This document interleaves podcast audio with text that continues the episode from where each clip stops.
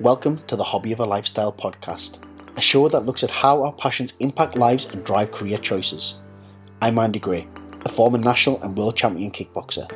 During my shows, I'll be talking with athletes, coaches, fans, and more as I delve into their world to find out what inspired them on their journey. Welcome to Hobby of a Lifestyle. This week I'm joined by a phenomenal guest. I genuinely tried to write down an introduction but struggled because this guy has just achieved so much already and been through so much. He's the holder of three world records and he's currently gearing up to take on America's largest triathlon. Let's find out the whole story of Justin True. Good evening, Justin. Welcome to Hobby of a Lifestyle. How are you today? I'm doing great. How about yourself? I'm really good. Thank you very much. I'm really good. Uh, I know I kind of just do the introduction there, don't I? And people don't realize we've been talking for five minutes before we started. Yeah.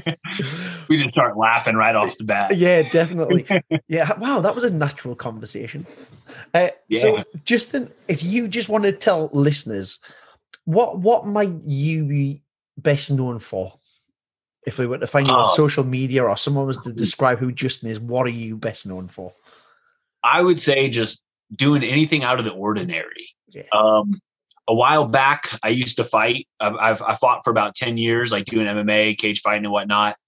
And I wouldn't say too known for that. I think in my hometown, I kind of am. Yeah, um, But as far as, I guess, the worldwide web goes, um, I just am more somebody who just likes to do something that people say can't be done. Yeah, and uh, the crazier it is, the more jacked up I get about it. So yeah, I, I, just like pushing the limits, you know, like redefining what's possible. No, I love that, and I think uh, that's kind of how we come to get in touch with each other over social media. I'd spoke to Chaz Powell on an earlier episode, and you had seen the post and liked it, and then I, you know, to and throw between the messages there, and I just seen what you had done. I was like, okay, Justin, let's see, let's see, let's get you on the podcast as well and learn about your journey and share that.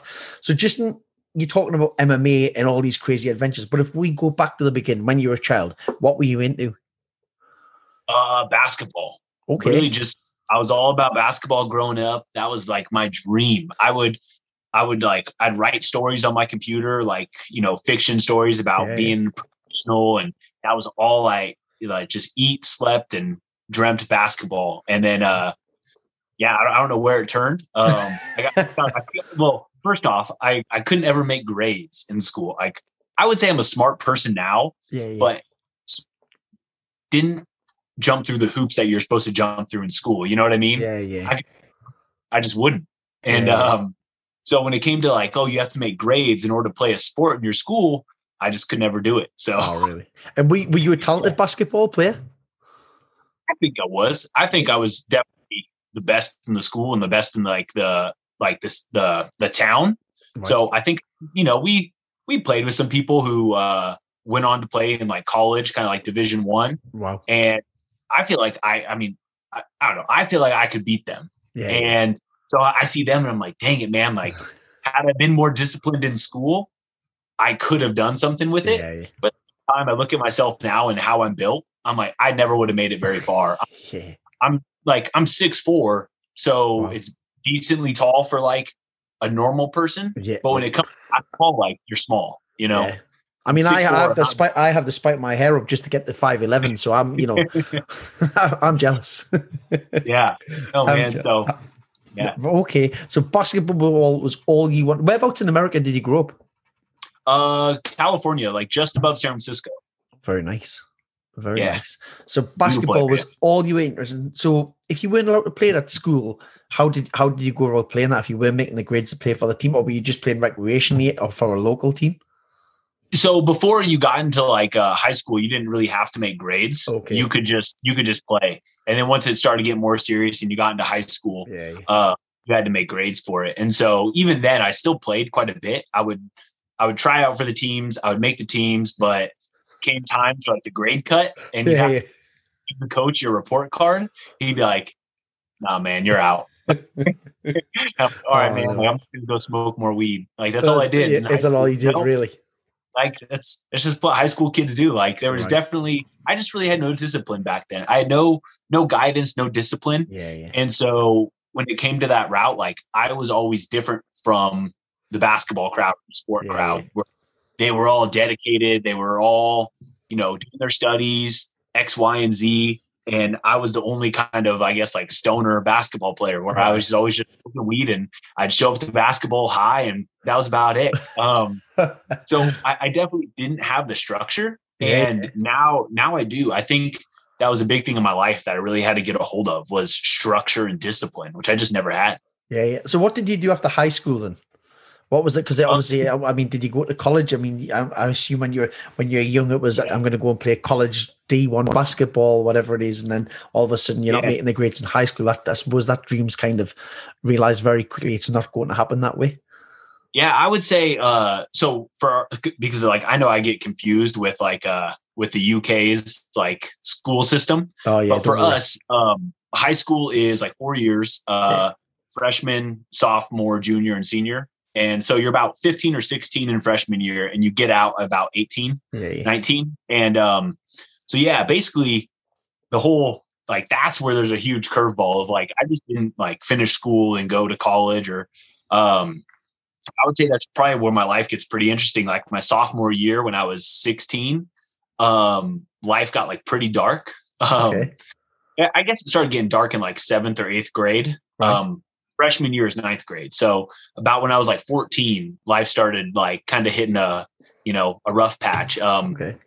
in, in, the U.S., they went, we went through like a like a housing shortage or like an econ, the economy busted. Yeah, yeah. And everybody, a lot of people lost their houses, and my family was one of them. Where we weren't like wealthy, but yeah, yeah. we a good amount of money to where anything we wanted, like our parents would get for us. You know, right. like they would whatever they could to make us happy. Yeah. And uh, my was three years older than me. So, um, yeah, we were, we're always pretty happy kids growing up. Um, me and my brother were extremely violent. Like he was violent towards me. Right. Like when people are like, oh, like brothers fight. Like, yeah. no, people would be like, dude, you and your brother are scary. Like we would grab knives and oh, like wow. he would just hold a knife to my back for like three or four hours. and I don't know why. He would just do it. Really? It was something wow. in his head. Like I, I, he's a psychopath. Like he's a great guy. I love him, but 100% certified psychopath. Like, like we can get into that, but it's registered. It's like, and uh, I think it was just in his head of my dad was such a bad person to him right. that he needed to control somebody and manipulate somebody the way my dad manipulated him. Okay. And I was that.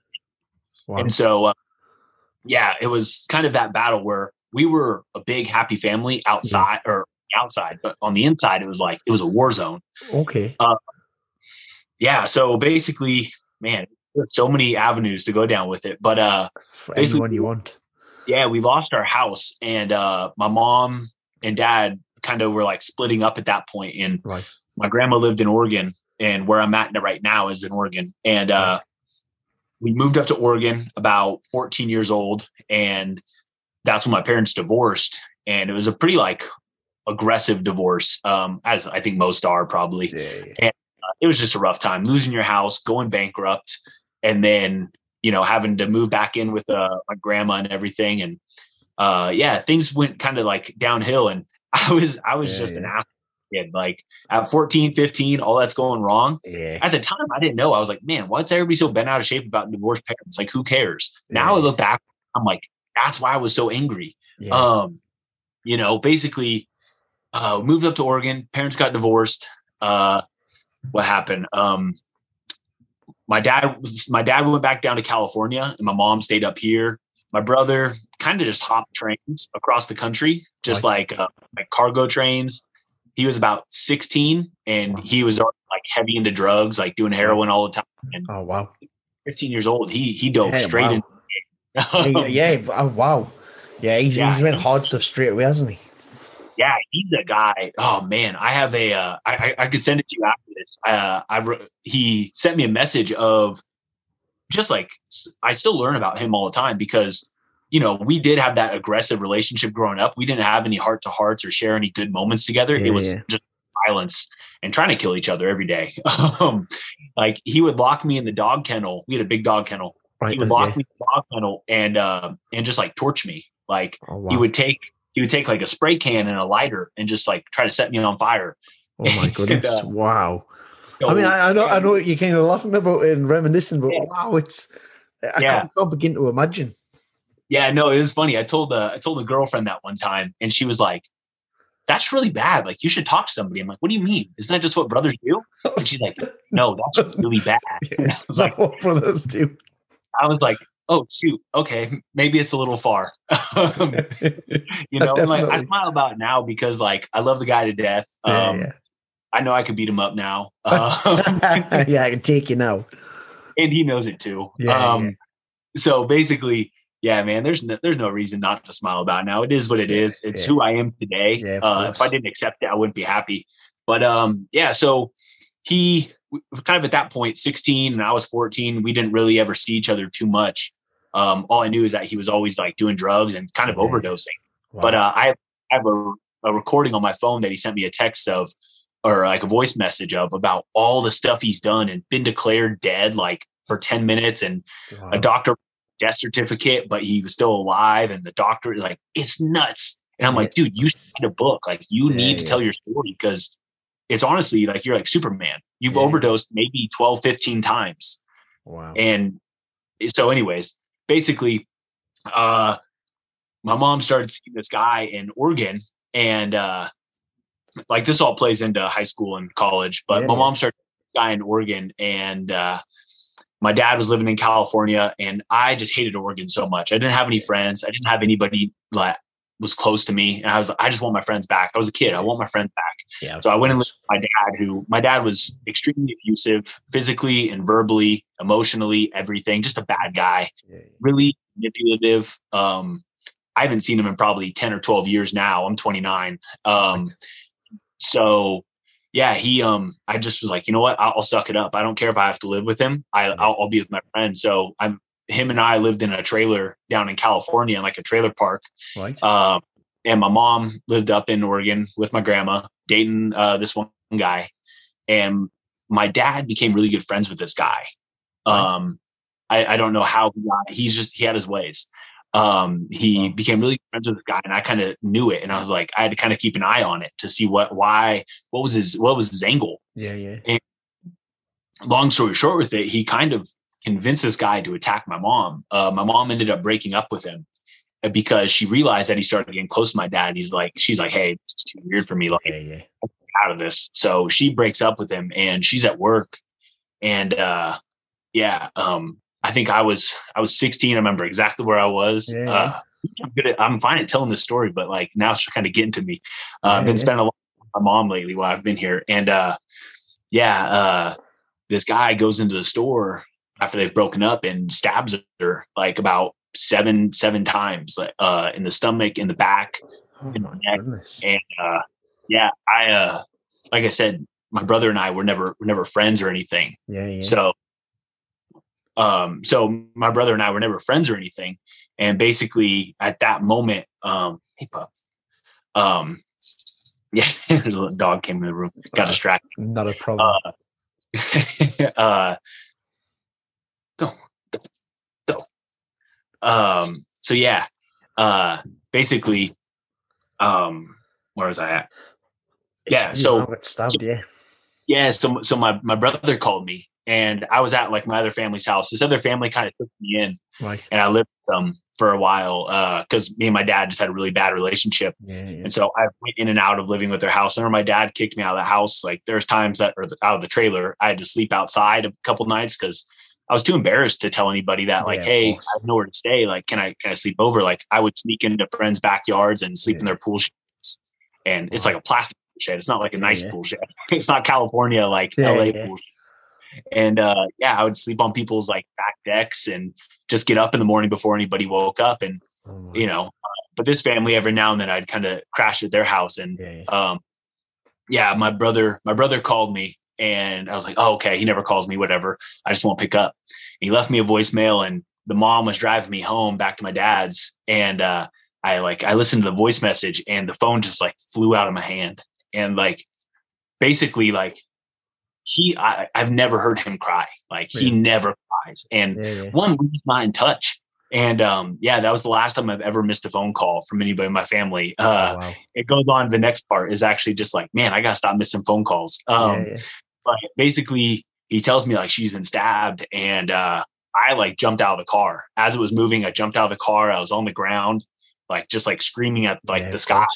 And uh, yeah, they couldn't take me back to my dad's house or dad's trailer because they just, you know, they knew I was angry at him. I would, yeah, I would have, yeah. you know, um, so next day I go up to California or I go up to Oregon and my brother picks me up at the airport and like we hug and like, oh, I love you, I love you. And literally that was the first time we've ever ever said that in our lives. Yeah. Ever since then, been we've been good. We've been best friends. Uh, oh, and that was just a big, you know, it's sad that it had to come to that point, but yeah, now yeah. like, you know, I'm still learning about him and everything he's done and you know, back then and everything he did. But uh from that point on, I just uh became a really like closed off, hardened person. Uh, I went to the hospital. They were, I, uh, I go in and, um, and the doctors, you know, were kind of like, Hey, uh, you can go in and see your mom, but you can't cry. If you cry, she'll cry and she'll die. And like, oh. I, will never forget that. Cause like I'm, yeah. you know, 16 years old and you just told, you just told a kid that he can't cry. If he does, his mom will die. And I'm like, yeah. and I go in there and she's hooked up to all these ventilators and she has like 20 blankets wrapped around her trying to keep her warm because she's mm-hmm. lost so much blood. And uh, she was about like 120 pounds maybe. And so now she's down to about 100. So probably lost about, I guess you could say like 10, 15 kilos of blood. Yeah, yeah. That's right. But something like that. Yeah. Uh, and her jugular was hanging off by like millimeters. And if you if you sever your jugular, you're dead. You can't sew that back. But if, if it's just hanging on, you can you can get it. And uh, yeah, it was pretty close to it. Um, and at that point, I, I went and saw her and just could not cry. And yeah, yeah. for 10 years, I never cried. No matter what wow. happened, I sucked it up and, you know, just bit down and was like, yep.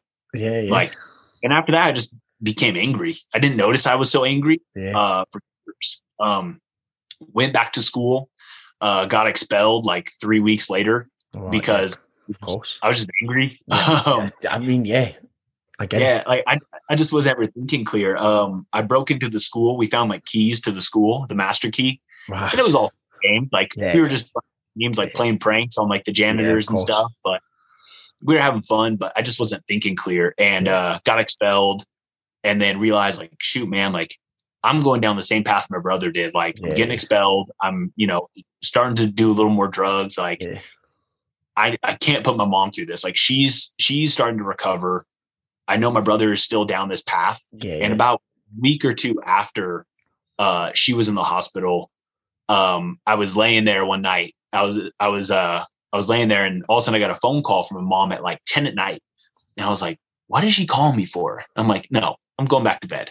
Right. I like I rolled over and I was like, "Wait, no, I remember the last yeah, time. Last time the phone call, something bad happened. I rolled over and I picked it up, and I'm like, "Hey, what's up?" And she's like, "Well." Basically, my brother overdosed again. and I was like, Ugh. and he was in the same town I was in. I was nice. back down in California. Okay. And uh, basically, I was, you know, 16 still. Yeah, yeah. No car. Um, I just ran about like five miles to get to the hospital. Um, middle of the night, you know, 10, 11 at night, yeah, ran to the hospital. Um, and basically just had to sit by him now. Like two weeks ago, yeah, yeah, I'm in the hospital sitting with, sitting with my mom, and now I'm sitting yeah. with my brother, and his eyes are like rolled in the back of his head, and wow. he looks pale and dead. And the doctors are kind of like, "Yeah, we don't know if he's gonna make it." And I'm like, "All right, man, like I can't do this." Uh, basically, like I have I have two ways I can go. I can either, you know, it's it's so just everybody has this choice in life. You yeah, can either when come, you can either go left and you can kind of go down the route of the easy route of doing drugs and doing alcohol and just I don't know, just feel bad for yourself. Yeah, or trying just trying to blur it out and just yeah, I yeah yeah, and not deal with it. Or you can go right and you can make something of yourself and change change the narrative, you know. Definitely. And at 16, I realized like I, I have to do that. Like my family doesn't have a man of the house. Like yeah, yeah. my dad obviously isn't one. Uh, my brother, my brother, who knows that guy is? He's yeah, off on yeah. another planet, yeah. and like I, I, have to be it. And so from that point on, um, you know, I was out of school. Um, I got my GED. I tried going to the military, and they wouldn't take me. Um, I went to college because they're like, well, you have to, you know, have this many credits. Yeah, yeah. And I think at that point, like I said before, I couldn't get into I couldn't get into basketball. Yeah, of course. So everybody thought I was stupid. Yeah. And I just hated being called stupid because I knew I wasn't. Yeah. And uh, basically, I Googled what's the hardest degree you can get. Right. And I just, and I think this point was like where I started wanting to like just shut everybody up and like prove yeah. everybody wrong. And basically, uh, besides being a surgeon, I wasn't going to yeah. go to school for 30 years. Uh, like engineer was the next one. Right. Like it was like top two or three surgeon, doctor, engineer. Yeah. And I'm like, you know what? Like, uh, like I'm going to do that. I'm going to be an engineer. Uh, not because I wanted to. I didn't like math. Um, I just wanted to prove everybody wrong. I wanted to be something that nobody thought I could be and I needed to, I don't know, I just, I just had to do something big. And uh, I started going to school. Um, I worked about three jobs while I was out there. I was, you know, making pizzas, yeah, yeah. Um, doing security for a while. Because now, like as time has gone on, I'm about like you know 2021. Yeah, yeah. Um, you know, when I was in school, I was making pizzas. I was working on farms. By the time I turned 21, I added doing security to the list. So I was working all nights. And wow. I don't think for about six years, man, I just, I just worked because I wanted to support my family. Like my mom was still recovering. Yeah. Um, my brother was non-existent. My dad was yeah. never there. So, so like, are you I, still in California at this point, or have you moved to Oregon to be with your mom now? Uh, let's see. I, I moved to Oregon. I was going to school okay. in Oregon. Okay. I'd hop back and forth like probably every six months because I yeah, couldn't yeah. decide. Yeah. And uh, you know, I just I was lost. I just moved back and forth. But about the time I was 17 or I think 18, I finally decided to settle down in California and go to school. It was 18, yeah. Right. Uh, so I was doing plumbing in like San Francisco when I was 17. Okay. And then 18 decided to go to school and uh, kind of go down that path. And yeah. um, for about the next, you know, five, six years, I just never slept. I just wow. worked, worked, worked. Um, I think that's where like the mental health issues derived from. I just, yeah I closed, like I said, I just balled everything up and put it in the back of my mind yeah. and was like, I have to be the man of the family for once and, you know, support my family. My mom needs, my mom needs my help. Um, hopefully my brother, you know, yeah, snap, but there's a good possibility he'll die soon. And then now yeah. I have to like be that shoulder for mom to lean on again. Yeah, yeah. So I was like, I can't put her through that with me going down that route. I don't want to go down the same route as him because now she has to deal with two shithead sons of like, there's one's enough, man. Yeah, yeah. And I just needed to be that father of the house, the man of the household. And uh, it, I balled up all those emotions for years and years and years, never slept. Um, I was always thinking, and sleep is just so critical. Um, yeah. I didn't that the voices in my head weren't from me being crazy. It was just because I never slept. Yeah, yeah. Um, finally, those voices. Finally, once I could relax, I think my mom got better, my brother got better, and he moved town. And well, he got better in a sense. Um, yeah, well, I mean, yeah, yeah if he's come out the yeah, other he, end now and. Yeah, he, he tricked he tricked most of us for a couple years that he was he was done. Right. But uh, basically, like I got to the point where I could relax, but still I was working jobs, I was fighting, and I was going to school and fighting was taking eight hours a day in itself. And so it would school in the morning, train, work, and then work at night, and then you know during the during the weekend would be like working on a farm. Yeah. yeah. And so still just no let up, but now I could finally I could finally breathe a bit is what yeah, it was. Yeah. I could even realize what had just happened over the last like you know five six years, yeah. And uh at that point it just kind of consumed me. I realized all the emotions I had balled up are are coming back now. I have yeah. to deal with them. We can't just do that. We can't just ball up our emotions and think that we're done, you know, and that we don't have anything yeah. to deal with. Um, we actually have to, you know, we have to deal with our demons kind of. Can't just ball them up and, you know, they're they're not there. Yeah. So yeah, they just kind of consume me. And uh I just tried to kill myself at that point. And it's a weird way to say it. Uh, I just I just couldn't handle it anymore. Um, yeah. I had kind of thoughts when I was growing up, and I was just kind of sad. Yeah. But this was like a whole other, you know, everything just what's going wrong in my life, like all this stuff. Why did this happen? Um, I'm so sick. I'm just tired. Yeah, yeah. Uh, I just hadn't slept. I'm just tired, and I want to be done with this. I didn't ask for this life. I didn't ask to be born. Um, I just hated it. I hated every bit about it. You know, life isn't fun. Nothing about this is fun. And if I'm 21 years right now, why do I want to do this for another 40, 50 years? Yeah, like, yeah. I don't see the point.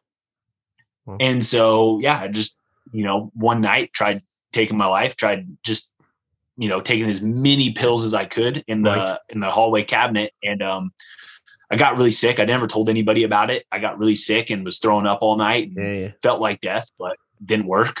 And then, uh, you know, and my family's never had guns or anything, and Yeah. I've never known how to tie a rope. So, um, you know, I could Google it, but you know, uh, and so, you know, later that week, I just tried it again. Like, I'm like, all right, maybe I'll double it. I'll take more. And uh, I don't know. I guess you can see that, like, obviously, my mom is like some superhuman that doesn't die. Like, Yeah, who yeah. gets stabbed seven times and doesn't die? My brother's countless times and doesn't die. I'm like, I should have been smarter to realize that, you know, a couple the pills drug aren't going to kill me. Like, you know, like there's like there's some super gene in our family that doesn't kill people.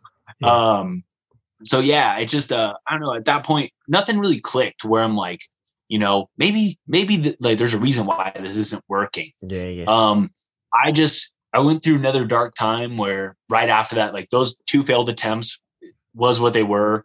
I ended up meeting this girl. Um, we got pretty serious. Was gonna propose uh one day, and she broke up with me the day before. oh, really? And I was like, damn it, dude. Yeah, Everything's going wrong. So like, all right, you know what I'm gonna do? I'm gonna buy a ticket, one-way ticket across the world. Furthest place I can find was Bali.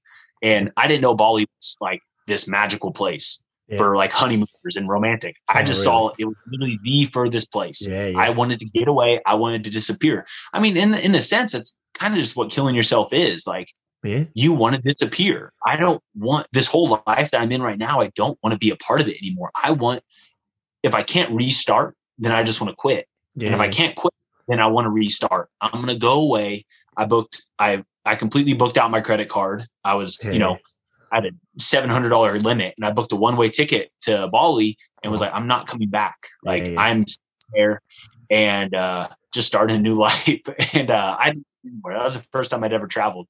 Really. So it was experience and that just re like I don't want to say like oh I found myself like every says when they travel, but like yeah. it just ignited my passion for life and like man I need to be happy again. Like yeah. I met some people that completely there's about a group of seven people that I still talk to today Wow. that just completely changed my life. Their their love that they gave me and showed me and just that friendship and just that bond we shared immediately showed me like life is fun. Like if Yeah. if you give it a chance, life can be fun. It's not all dark. Um, we go, we all go through dark times. We all get dealt bad hands, but like just because we have that bad hand, we can just you know immediately fold and give in. yeah. Eventually, my day was going to come. As long as I kept toughing it out and you know grinding through those tough times, I was going to have my time. I was happy, Yeah. and that was Bali. I found out like you know maybe traveling might be my thing. Who knows? yeah. But just I realized that I can be happy. That it is possible. That life can be good. At first, it was like life was always shit. My brother was trying to kill me every single day. Yeah, um, yeah. if- Sounds like it. I would I would call the police and try to get help. And my dad was so close with the police that they would just Oh, show up at the house and have a gun. And I'd be like, "Is no one going to help me?" Yeah, yeah. So I just, like one one storm to the next, and I'm like, "Man, where's my break? Life Yeah. isn't fun. There's no this that's fun." Um, and so that kind of just reunited the purpose. Yeah, I work with alternative provision, and I have done for the last sort of fifteen years. And you often find that some of the hardest to reach young people, as as they're called, hardest to reach, uh, want attention because they don't get it. So any attention's Yeah. good attention, and actually, it's just kind of putting an arm around someone and saying, "Look, uh, we actually do believe in you. We know you've Man. got talent. Let's let's find it." I- Yeah, I, you know, yes. everyone's. I believe everyone's got the same tools. We just learn to use them differently. Yeah, yeah. Um, that family that took me in, I remember. Um, I just want, like you said, I just want attention. I want Yeah, somebody to tell me they love me, and I didn't have that. Um, I remember I sent a text to all my friends, and you know, I was like, "Hey, I can understand if you guys don't want to be friends with me anymore. Um, it's going to be hard losing a friend, but like, I'm going to kill myself. I just want to let you guys know that, like, if you want to friends with me, you can. If you guys don't want to say bye to me, then don't." Yeah, yeah. And I knew one place that I stopped was like this house that took me in. Um, I stopped there first to see the mom because the mom was like my best friend. I've Yeah, always just gravitated toward women and moms. And uh, she, I there was a reason subconsciously why I stopped there first because I knew she wouldn't let me go. Yeah, yeah. And uh, you know, I stopped by. I was like, "Hey, um, I'm out. I'm gonna kill myself." Like, you Yeah, know, um, and I knew I stopped by there for a reason. I wanted her to just fuck, like just slap me and just be Yeah, like, yeah. "Hey, I love you. Like Yeah. you need to love yourself." And uh, this weekend, I was I was doing like kind of a big running challenge this weekend, and uh, one of the guys who came by and was running with me, he's just such a positive light and and energy. And I was talking to him, and just the same conversation came up about people yeah. need to like somewhere in your life you've had somebody that has told you it's not okay to cry that's told Yeah, you it's not okay to love yourself. And if you do you're full of yourself. And Yeah. you know you need somebody to tell you like hey it's all right to love yourself. And i almost started crying right there because i'm like dude that was literally that time in my life when things were so wrong that this this mom just is like hey i love you. Love yourself. Like you are a great person and i just needed to unravel that hard shell that i built around forever because i felt i needed to be that shoulder. And maybe i Yeah. did at the time. Yeah. i had to be but now now it's okay. It's okay to open up. And um i've realized that opening up i've been able to help a lot of people who are in that same eh, same world. Uh there was a kid who we were training with like uh you know for for for, for fighting. And Yeah. he you know i was 21 22 23 as i was going through training and he was about 14 15 16 same age i was Yeah, yeah. and it was so cool um i mean i say this in a weird way but it was so cool because he was so he was so depressed and Yeah. he was always talking about killing himself and i'm like dude listen you might like you look up to me because he looks up to me and he's like man you're such a badass like you're you know i was i was winning championship fights like i had Yeah. titles in state and he's uh-huh. like dude you are so cool like i'm like listen man you think i'm cool because i travel because Yeah. i fight and this and that but look i was you Yeah, yeah.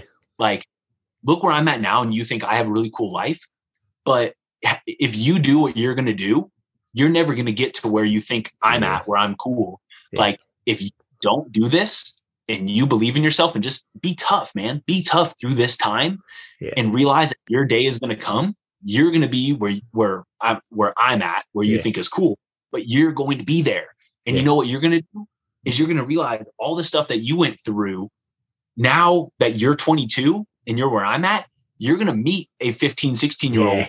who wants to do the same thing and you're going to be like dude justin was right yeah, I, I'm the new Justin. yeah he's like Yeah. justin was right i'm like i know every adult has probably told you like hey man it's selfish you know listen i know it's not selfish i know exactly where you're coming from and there's probably an adult out there that goes you know um hey man i've been in your position before too Yeah. and you just go no you haven't Yeah, yeah. because adults just lying to you i'm like listen man i will tell you everything you're thinking right now Yeah, wrong. And he's like, no, man, it's pretty spot on. I'm like, I know Yeah. because I'm not lying to you. I've been there. I've tried it and it doesn't, it doesn't help. Yeah. And now seeing him grow older, watching him grow older. I mean, that was, wow, I don't know, maybe like if I'm 29 now, like seven years ago, yeah, yeah. And him grow older and be like, Hey man, remember about, remember about seven years ago when you wanted to like bite that bullet? And he's like, yeah, man, I was stupid. Like, Right. I don't know why. Like, I'm like, exactly, man. Now's your time to repay that favor and mm-hmm. help someone else. Yeah, and I think it's quite an important thing you're saying that because I'm a massive believer that all children should have a hobby. No, I don't. Doesn't I don't don't mind if that's tiddlywinks. I don't mind if it's knitting. It doesn't matter what the Yeah. hobby is. But I think when you get a hobby, you then gravitate and you meet people who've got similar interests, and it Yeah. it can one help you. It can help you with focus. Can give you people to talk to. But it can also stop you from going down that path where you get bored and you start doing your drugs and you start doing the, Yeah. all all the other silly things that can come along with that as well. And I just think by having a hobby and having an outlet to be able to either vent, to just hit some pads and release that energy that you need to release, have people to talk to. I think it's. Yeah. I actually think it's it's it should be compulsory in all children have a have a hobby. I think kids should try everything until they find something that they love doing. Yeah, yeah, definitely. Like that's why I love when parents like throw their kids into a million sports. Yeah. Like, you know, let them find what they what they can Yeah. grab onto. You know, Yeah. uh, you know, I guess there's the thought of like you can just wait till your kid finds interest in something. I'm like, no, man, throw them into the deep end of like Yeah, you know finding, finding something. You know, show show them the world and let Yeah. grab on what they want. One hundred percent. I'm not always the biggest believer that opportunity knocks. I something things that sometimes you have to go knock on the door and create opportunity. So I I agree. Throw your kids into Yes. everything and let them find something that they they- they're interested in, even if it take a couple of years. Keep throwing them into stuff till they find it, and eventually they'll find something they enjoy doing. Yeah, so yeah. I am 100% behind that. Yeah, like I wish my parents would have would have done that more. We didn't. They didn't really pay too play too big of a part in yeah. my in my kind of growing up as far as hobbies and stuff. They were just, you know, dad, my dad was my dad, didn't care much yeah. about us. Um, my mom, she did, but you know, my mom was, my mom was cool, man. She was like the ride or die. Right. She kept, she kept my brother out of jail so many times uh, right. uh, for, you know, obviously I could say stuff, but it incriminate yeah. him. But um, like, like me too. Like there was one time in particular when I got kicked out of school. Um, I remember I was in uh, I was in the I was in the office, the principal's office with the police, and I had I had texted my mom really quick, and I just said, "Hey, if anybody calls you, say I was sleeping." And she she didn't ask a single question. Yeah, yeah. All of a sudden, all of a sudden, the police asked, "All right, so if we call your mom, is she is she going to say that you were in bed all night?" I'm like, "Probably, call her." and she, they put her on speakerphone, and and they're like, "Hey, Cheryl, um." So, you know, we're just trying to call and find out where your son was the other night. And she's like, he was in bed. I started laughing. I started laughing so hard. I was like, yes. and, and, they hated it. They were yeah. like, we, we, know you're lying. We yeah. know you're lying we can't tell her that she's lying, but we know yeah, you're yeah. lying. Yeah, yeah. And I was like, yes, mom. And so, yeah, basically caught it. I caught anyways. But um, yeah, it was uh, it was just one of those things where she was she protected us through thick and thin. Yeah, Everything it was, she tried protecting us and saving us, keeping us from any dark times. That like when things got bad for her, it's like I like I'm just I just have to repay the favor. And um, her thing growing uh she always loved koalas. Her thing was like koalas. She was a nut. She was like crazy cat ladies, you know, but koalas. Yeah, yeah. uh, she had like she had like 50 in her room, like of like the stuffed animals. Yeah, yeah. She had a stained glass above her bed. She loved koalas. And um finally uh 2019, right before COVID hit, so it was perfect timing. Um I got her a ticket to Australia and New Zealand. Oh wow. so yeah, um basically is like you know, through everything we've been through. Uh, actually, at this time, my brother had finally gotten out of prison. He went to prison for about a year. Okay. Um, actually, a pretty intense story, but um, he, there's nothing that he did wrong. He was yeah. he was already uh, like a felon from right. previous drug drug charges, but right. the thing that put him in prison that time wasn't really his fault. It was a roommate, but um, obviously he was involved. He yeah, was yeah. around as a felon, like you can't be around anything. Yeah, yeah. So he was in for a year, and um, that was when he was 27 and I was 24. Actually, right. the same time I met my girlfriend while traveling. Right. I was I was abroad, and when I met her, um, he was in prison, and uh, he was only for a year, but he uh, that was the first time he'd ever been clean since I think he said he was 14 or 15. Wow. Um, he's like I started using needles at like 15 years old, and uh, all the way to 27. Um, you know, finally, the only thing that made him get clean was going to prison. And uh, now he just turned 31, I think, or no, 32, I believe, okay. 32. And uh, so five years sober now is uh, wow. uh, pretty cool. But uh, that's amazing. About, yeah, about two years ago, um, well, I guess 2019. Yeah. Um, my mom's dream, you know, I just, I wanted to repay her for everything she's done for us and just being tough. Like, yeah, yeah. I, I think I'm tough because, you know, I fought and, you know, I've had to handle everything, but my mom is, I, I get my strength from her. Um, yeah. you know, just being able to survive what she went through. Yeah. Yeah. Um, if I got stabbed that many times, I would be dead. um, oh, yeah. like you have to have some mental thing in you that just tells you not to give up. And um, maybe that just runs in our family about not not giving up. But um, yeah. you know, I I just yeah. So got her a ticket to Australia, and we went to Australia and kind of got to like, you know, make that dream happen for her yeah, because had she not always been there for me and you know kept me out of trouble and all this and that, like I couldn't have lived my dream. Yeah, of course. And my dream after Bali was just to live a happy life and just do as much as I can and always just show people if fight till tomorrow. Like your day will come. It might it might not be tomorrow. Tomorrow might suck. The next day might suck. But eventually your day is going to happen, yeah, and yeah. you need to keep fighting for it. And had I given up, you know, when I was 18 or 19 or 20, I, like I wouldn't have been able to have my mom live, like help my mom live out her yeah, dream. You know, she, no. she, she would have never gone without me. Yeah, of course. She, she would have never. She just never thought it was possible to go. And you know, um, it's just it was just cool realizing that like had I given up, she wouldn't have lived out her dream that she never thought was possible. And I want to, I want to do the same for more people. I just want to show that like need to fight. Today sucks. Yeah, yeah. Tomorrow sucks. The, month could suck. Yeah, but yeah, you know, year, like six years. You know, I fought for six years, and like eventually now I'm like, you know what? Life is cool. Like, man, I love life. People always talk about, you know, like, I, like I say, my life is sick. Like I have the sickest life. I'm not saying that for everybody.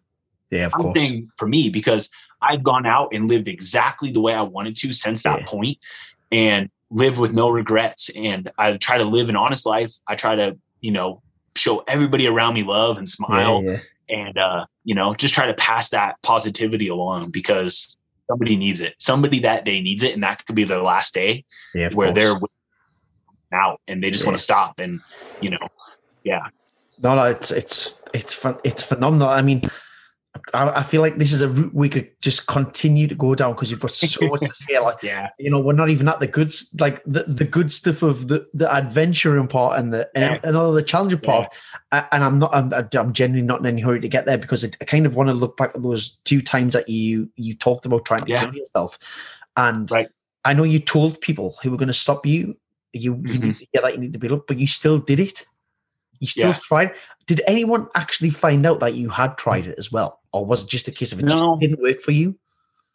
I, I, I, never told anybody. A lot of my friends, even my closest friends, who uh, one of my friends who I fought with for years, um, you know, for those years that I fought about that decade, like yeah. he, I mean, he knows more about me than anybody, and yeah. he didn't. Know. He's listened to some podcasts I've done, and he's like, "Dude, what the hell?" Yeah, yeah. Me to believe it's like as far as like the adventures and the trips and everything. Yeah, yeah. He's like, it's hard for me to believe those stories. Yeah, and course. I know you. Yeah. I'm learning so much about you. My, my best friend who I grew up with, um, he's watched some of the podcasts I've done. He's like, dude, I like, I didn't know any about that. I'm like, cause I don't tell anybody. Yeah. I just, you know, I was embarrassed about it and I wanted to hide it and I just didn't want to tell anybody. And so now it's it's, I mean, it's relieving to me. Like yeah, when somebody sees this and they go, man, like I'm in that position. Someone random will yeah, see yeah. it and be like, "Hey, man, reach out." Like that makes it all worth it. That one person makes it all worth it. Oh yeah, um, just yeah. I, I, didn't. I want to keep it a secret. Um, that family. That was when I was younger. Like when I told her was probably about when I was. I want to say like 16 still, about right around the time it happened with my mom. Um, was about the time that I like went around and I told everybody. And then when I tried officially was when I was in Oregon and I was about 18. Right. Um, I always get dates mixed up and everything, yeah, but I, I, was about 18. So two years later, yeah, um, yeah. is when I actually tried. I had no idea what I was, what I would have done in California. Like, um, I was 16. The, the gun laws in California are crazy. Um, so you're not getting a gun. Um, you know, I don't have a car, so I can't get to San Francisco Bridge. Yeah, and that Golden Gate Bridge is like the number one spot for that. You know. Yeah, apparently um, so. Yeah. Basically, I, I, yeah. So like, I don't know what my plan was. Yeah, I just, I, I, wanted to slap everybody else in the face and be like, like, hey, tell me you love me. Like, yeah, yeah, yeah. You know, of course, yeah. Like, reaching, reaching out it. almost. There was a slight technical hitch. However, we do pick up from where Justin is talking about his relationship with his father and brother. We're up in Oregon already, and it was just him and I and uh, I was little at the time. Um, and yeah, he just finally once I crawled in through the window, he just picked hey. me up and slammed me on the ground. And he's a big guy; he's like two fifty, and yeah, uh, so I guess like 120 kilos probably. And uh, you know, just slammed me, and it was uh, you know, I just was never loved, and I just I think that yeah, part that point at 16, like I just needed somebody to tell me, and uh, I think that's what we all need. Like we need to you know, be more vocal yeah. about, you know, like how we were talking before about just ending the stigma yeah. of of suicide and mental health, like end the stigma of it and talk about it. And you know, that was a big thing is when I would tell yeah. them about it. People would even when I tell them about that family, they would always tell me to stop, you know, like stop thinking about it. Stop, stop, stop. And I'm like, no, like people make you feel bad about it. People make you feel like something's wrong with you because you're thinking that way. And I think a lot of people I still know do people think that something's wrong with you. And I'm like, nothing's wrong with me, man. Like it's normal um to just want out. Like yeah. we all don't have life. Like we all have our own struggles. Um, mine's no different from anybody else's. We all face hard times, you know. Um, yeah, yeah. There's nothing special about mine. Like, there's nothing about mine that is astronomically above anybody else's. Uh, it's all relative. We all mm-hmm. just need to be able to realize, you know, that we're in this together. And there's so many people. I always think of myself like on this, like I'm smiling nonstop and I'm laughing. Oh, wow. But when I tell people now who know me, mm, wow. and there's like, dude, I've known you for like four or five years. I didn't know yeah. you had these kind of thoughts. I'm like, why would you? You know, like uh, Robin Williams effect, where I think Robin Williams really hit it home with people where like that guy was depressed. Yeah. yeah. Like, and I'm like, that's how I am. Like you have to realize that like it is disguised in every way possible. And uh, even though you might not walk around with it on your yeah, shirt yeah. or on your forehead, like you know, it's still there, and I, we just need to talk about it more. You know. Yeah, one hundred percent. I totally agree. You know, we we did speak about this just prior, and we said that it is about changing the stigma and making people realize actually it, if that's what somebody chooses to do, unfortunately, but it's actually yeah. quite a brave decision it's a very brave decision because the it, it's so sad to think that somebody feels that's the only right. way of escapism or way of making the world better or making it better for somebody else potentially it's it is very sad so i think it's very important to highlight and very important that people do realize there's there's somebody out there who, yeah. who wants to listen they definitely and maybe sometimes it is a stranger sometimes it's easier to tell a stranger yeah. something because you don't feel yeah. you're going to be judged I, I don't I, I, I don't know. I, I, believe that talking to strangers are sometimes it is a lot easier to talk to them because they, they've got no preconceptions. Right. They don't know who you are. And right, yeah. And uh, I remember I told my sister um, not too long ago. I started having those thoughts again, like pretty deep, um, about like a year and a half ago. And my my sister, she's uh, the family that like took me in. Um, I started telling her again, okay. and she was kind of like, I guess yeah, you guys would say, like mugged me off about it, like just pushed me off about it. She's like, right you need to like i'm gonna call the cops and this and that i'm like listen like you just upset me so much because like i wasn't to you yeah, for yeah. that kind of help it's, i was just i just yeah, wanted to to vent to somebody i wanted to talk to somebody about this i didn't yeah yeah you know if we tell anybody about it they want to call the police and have you know them help you but that that's not how it goes. It's not what I want. I don't want to be put into a loony bin. Into a you know a padded room yeah, and talk to. I like. There's no reason why we should get to that extent when you have family and loved ones around you, of course, that are ten times better than that. Like, mm. listen, I don't need to go to that extent. Just hear me out and be there for me. And we're not there for people enough. We think that immediately, oh shoot, so something's wrong. No, I can't take this risk. Listen, I want to kill myself. I'm talking about it, but all I need to stop me today is just love. I need to feel like I'm wanted, and I don't feel like I'm wanted ever. Yeah. And I don't feel like I'm important. I don't feel yeah. like if I if I left today, would anybody notice? You know. And we need to. Um, When I was on my runs this weekend, one of the guy, the same guy who I was with, running, he uh he said hi to every single person we we ran past. And we ran about four miles. There's a lot of people, and and he and I thought I told he's like, hey man, like if you notice, like I said hi to every person we ran past. Most didn't say word back to me, but I don't care yeah. because yeah. I want them yeah. to know that I see them, that I acknowledge they're alive and they are somebody. And they might not know that right off the bat. That that's what I did, but subconsciously they know that someone saw them today, that you're not invisible. And I was like, yeah, holy shit, man! Like, yeah, of course. I, like, it, yeah. yeah. It's little lessons, isn't it? It's it's crazy what you pick up as well. I remember remember doing a seminar years ago and the guy was talking uh-huh. around communication. And it's very it's it's very much an English thing to say, are you okay to somebody? When you walk past someone, you say, Are you all right? Yeah, all right. And and you get a lot of people in it, certainly in the UK will say, Fine. Yeah, I'm fine, thanks. And he automatically just shut that down and he said, Fine is something that you get when you park somewhere you shouldn't he says you never answer we're fine you always give them an answer back and say yes well i'm yeah. very good today thank you very much and how are you and it's something that stuck with me so if anyone ever asks me if i'm okay. all right i'll never just say yeah i'm okay yeah. I, I, will always answer them back and say yeah i'm really good thank you very much or yeah. yes i'm having a nice day how are you and and it's just because those little things have triggered someone's actually made an effort yeah. to communicate with you, whether or not the one that answer back. It's I, huge. I it's huge. Like that's that, and, that's about my funnest part yeah. is when uh so obviously I'm from America, girlfriend's from England. it's the same way when we're walking around London yeah, yeah. and I'll walk past someone, I'm like, hey, how's it going? And she she like, do you know that person? I'm like, not at all. Just being nice. like, and yeah, that, that, that, was the thing I noticed is that the way the way you guys word questions, like when you just say hi to somebody or just walk past someone's like, like you all right? I'm like, it's yeah, like yeah. And I was, and so I realized that when you know I'd walk past somebody, be like, "Hey, what's up?" and they'd be like, "Not much, man." Actually, or like, "Hey, how's it going?" they'd be like, "Actually, pretty good." And I'd be like, yeah, yeah. that was a pretty detailed answer. I was just looking, like, "Hey, what's up?" Yeah, like, yeah. Like, like just acknowledgement back, but like, yeah, yeah.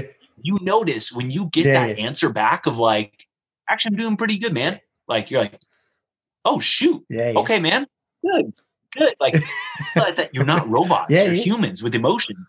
And yes, I love when people do that. When you actually be like a real answer. Hey man, I'm I'm doing yeah. pretty good. How are you? And they're and yeah, so like when you're walking yeah, past somebody, you know, and like, hey, I'm doing good. How are you? And you guys are already like three feet apart, and they're like, actually, man, I'm doing pretty well. Like, I love it. I love it. Yeah, yeah. I we yeah, we've been fortunate in the past, and I'll never forget another guy saying, "Be interested rather than uh-huh. interesting."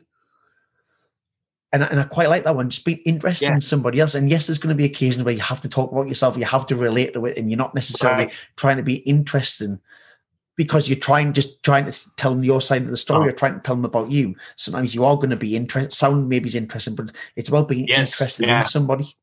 And, and actually just just listening to somebody and saying, Yeah, I'm interested in what you've mm-hmm. done. Doesn't matter what I've done. I'm interested yeah. in what you've got to tell me.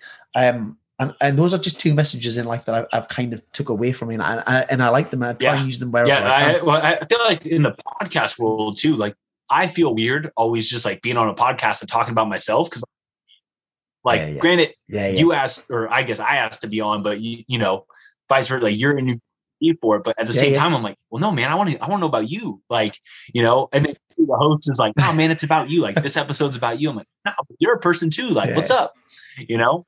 Like, we, all, yeah, we all have our story. Yeah, yeah, I definitely. love being interested in someone else and showing them. Yeah, of course. That somebody is like listening because you can tell. You can tell when someone's here listening to you and they're actually listening versus somebody just asking a question and like there's no there's nothing. Just yeah, just hearing. It's so changing. It's so life changing when you when you actually start like caring about what someone's saying and invested in it. And like, oh man, if we could all do that, like it'd be crazy. It'd be so good. It yeah, it would be. And I think we're kind of, I know we're kind of, we're not digressing. We, we you know, we're, we're on whatever route we want to be on here today. We can do what we want to do our podcast. Let's let's do it. But I think it comes back to an education, doesn't it? I think that people, you know, you're seeing there, people are trying to maybe ring the police to get you. I mean, in the UK, you wouldn't ring the police; you would probably ring the hospital or a or a mental health hospital institute. You wouldn't you wouldn't be ringing the police to get help for somebody trying to kill themselves.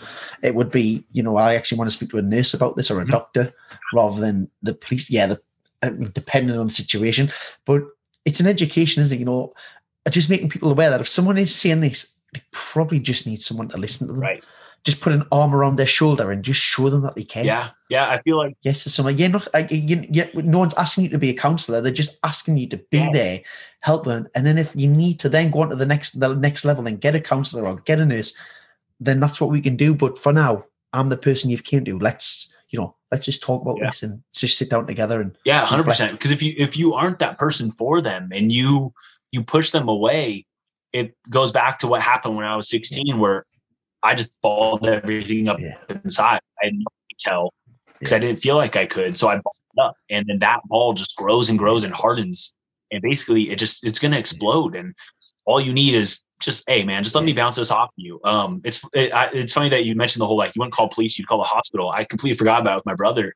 Um, obviously, I guess you know we chose different paths to go down but uh and being the first being the yeah. oldest child the first child is like you're kind of the experimental project um where I, I, see what's going on and you know anything i do is nothing compared to what you've done like i could go burn down a building yeah. and i'm still like i'm still the like the golden child compared to him from what from what he's so done cool. you know he's done a lot of stuff and so uh basically when he was like probably 14 i think 15 he um we him and I got into a huge fight and the police got called.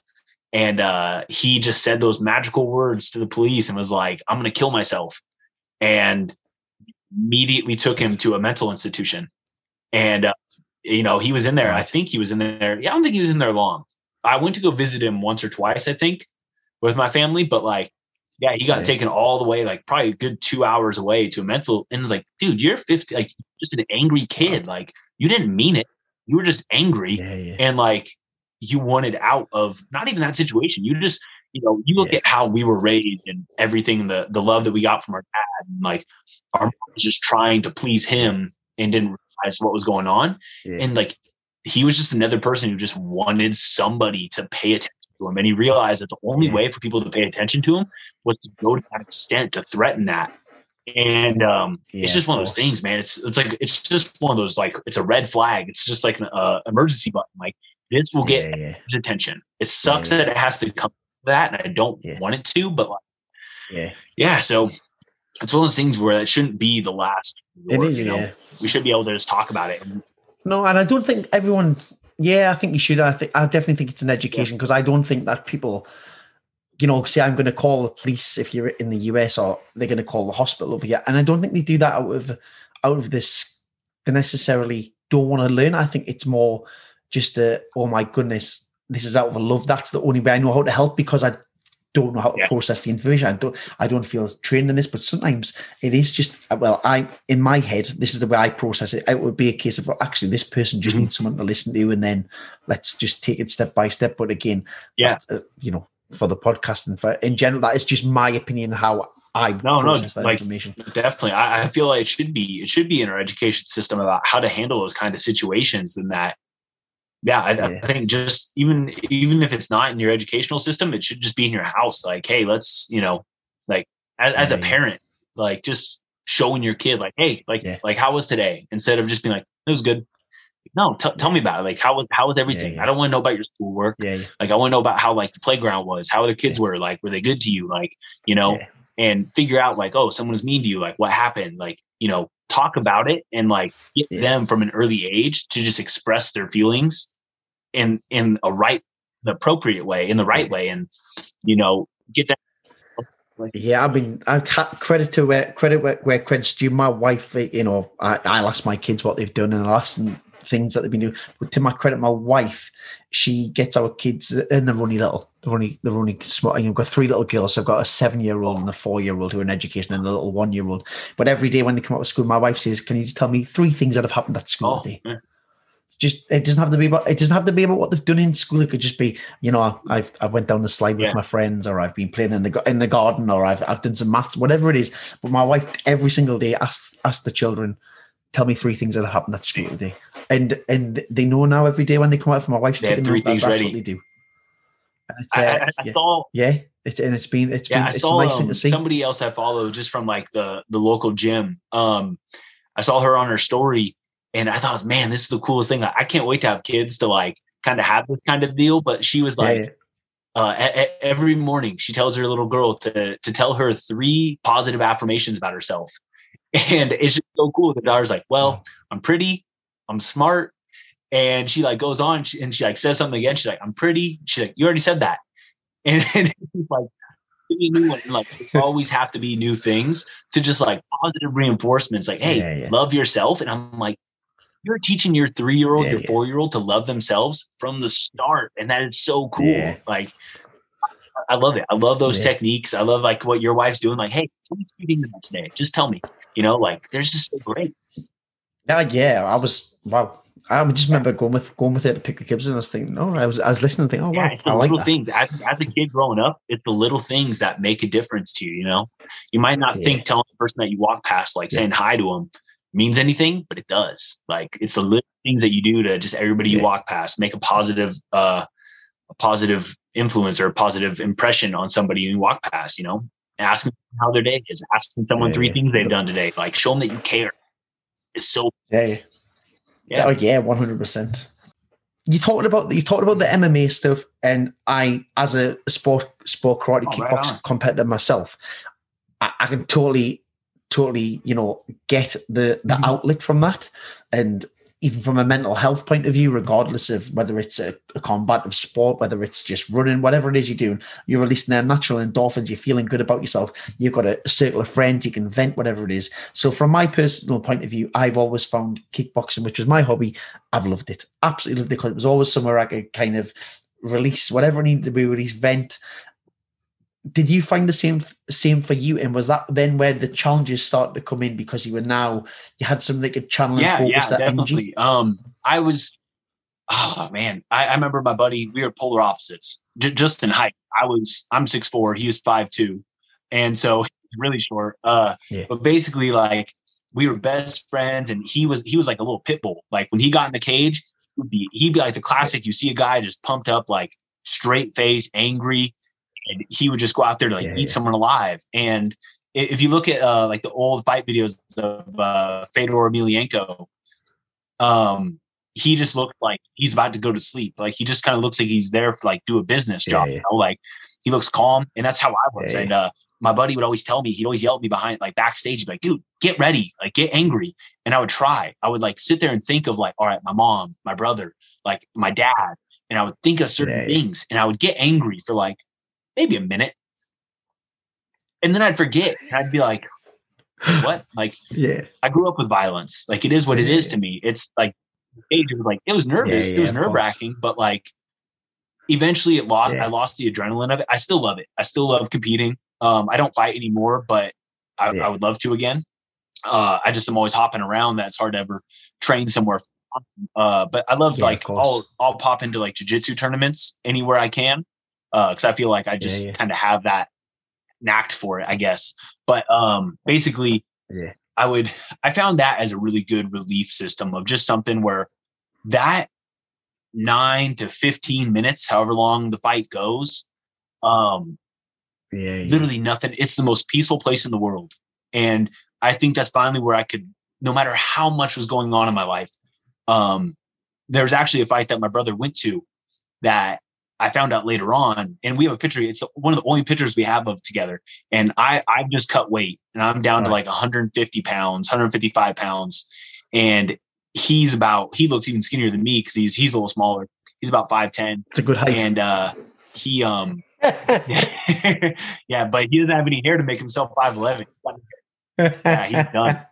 Uh, so basically, uh, he yeah he told me he's like yeah man like you know that night that i went up to your fight like i was on heroin that whole night like wow uh my buddy alex and i were in the we had a hotel room and um he was in the bathroom for like an hour or something i just thought he was yeah. showering doing whatever and he's like no that when I, I, was i was shooting up in the bathroom when you guys were on the wow. bed sitting out there and i'm like what the hell man well yeah. one i was more heartbroken i'm like man like the night for yeah, me finally, you know, like this was finally my time.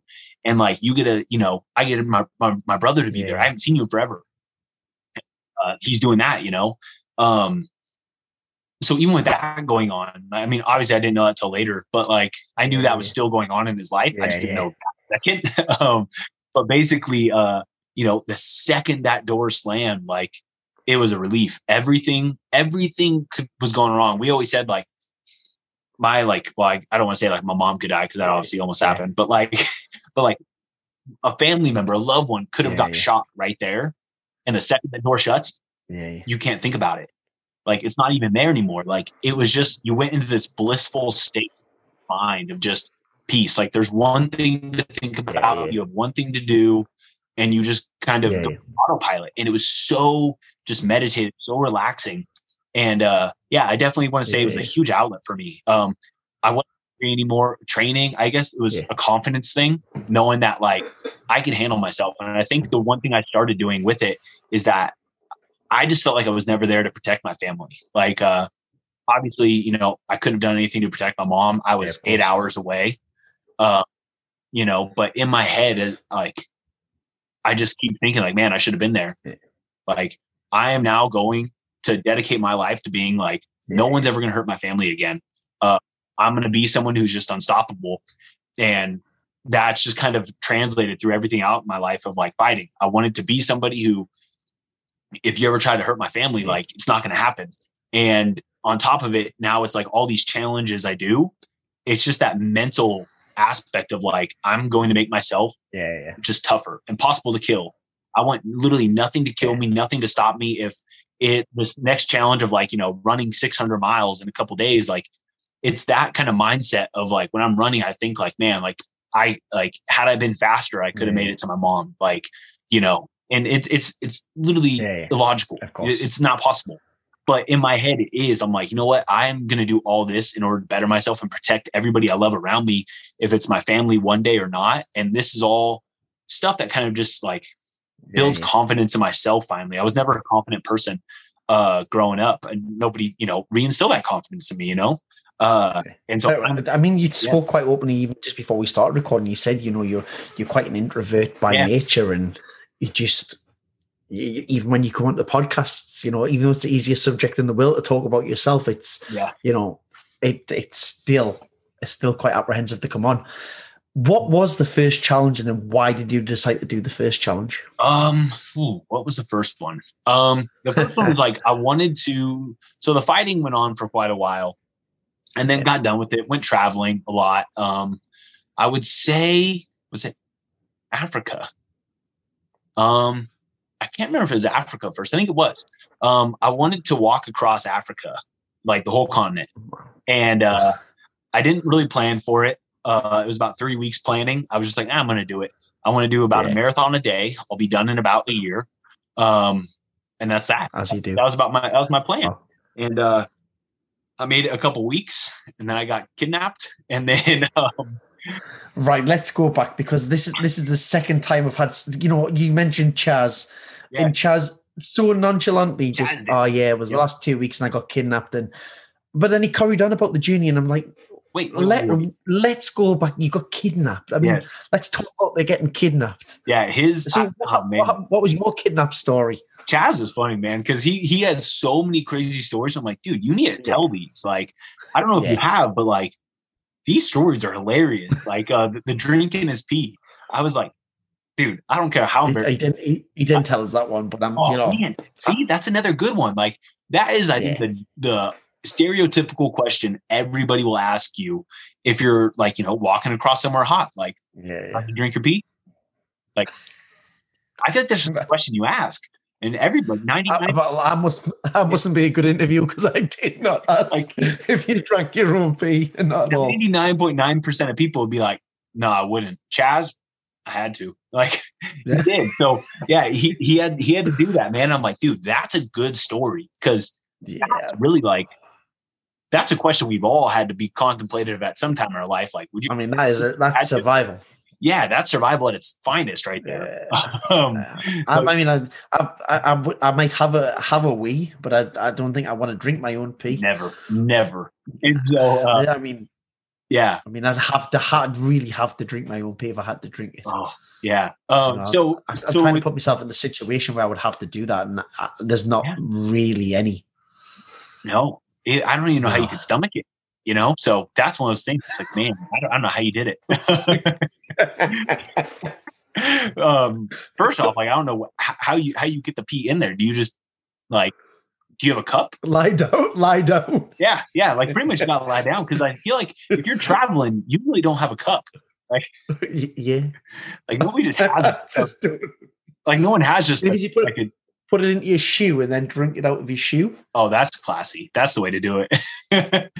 and keep your finger out as well while you oh, do yeah. it. Because then it's kind of like the boot from like uh, Oktoberfest at that point. uh, yeah. Uh, it, it's always, Let's talk about your kidnap right. experience. right.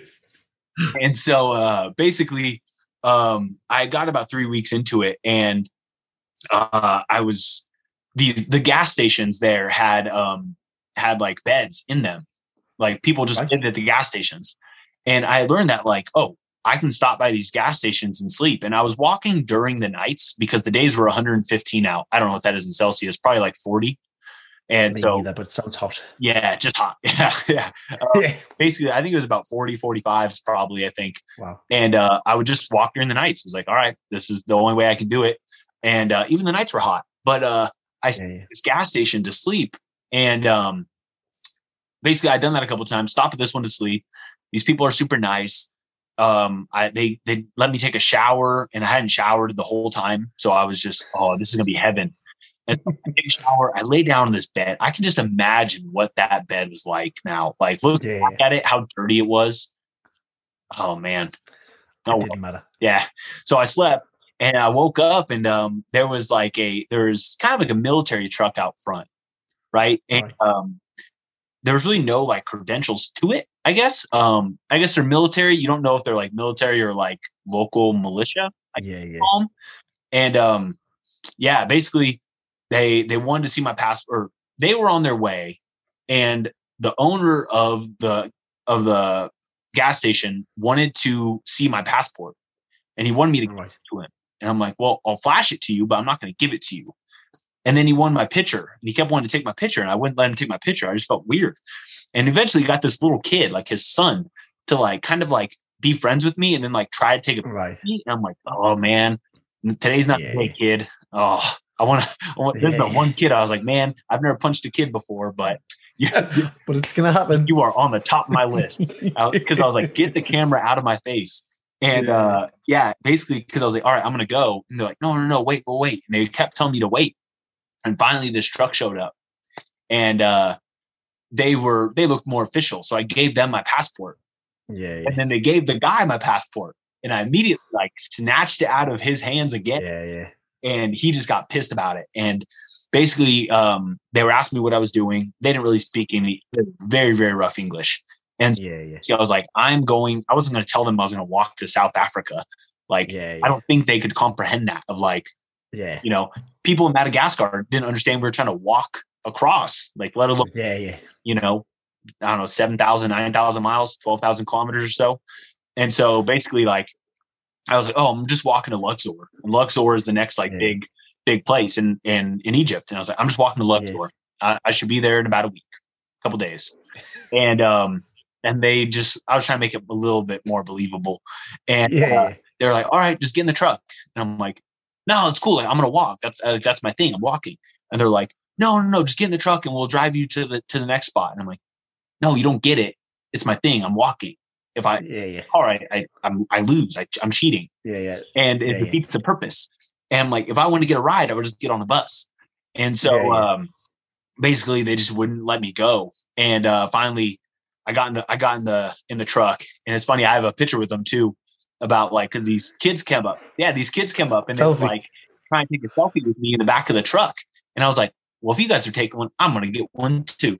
And so I like them my phone.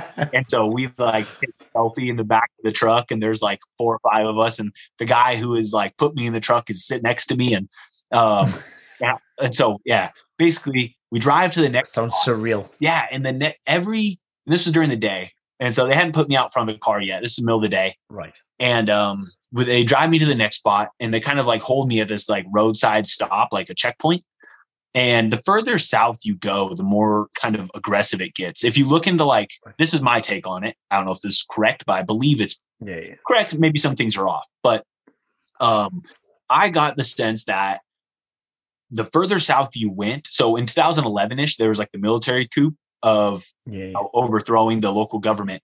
And I guess you could say Cairo was more progressive and like liberal, I guess progressive and liberal is what you want to call it, and just a lot more open to everything. And when you get more south, you get a lot more closed off and you know aggressive mindset. A lot yeah, of people yeah. in the south liked Trump.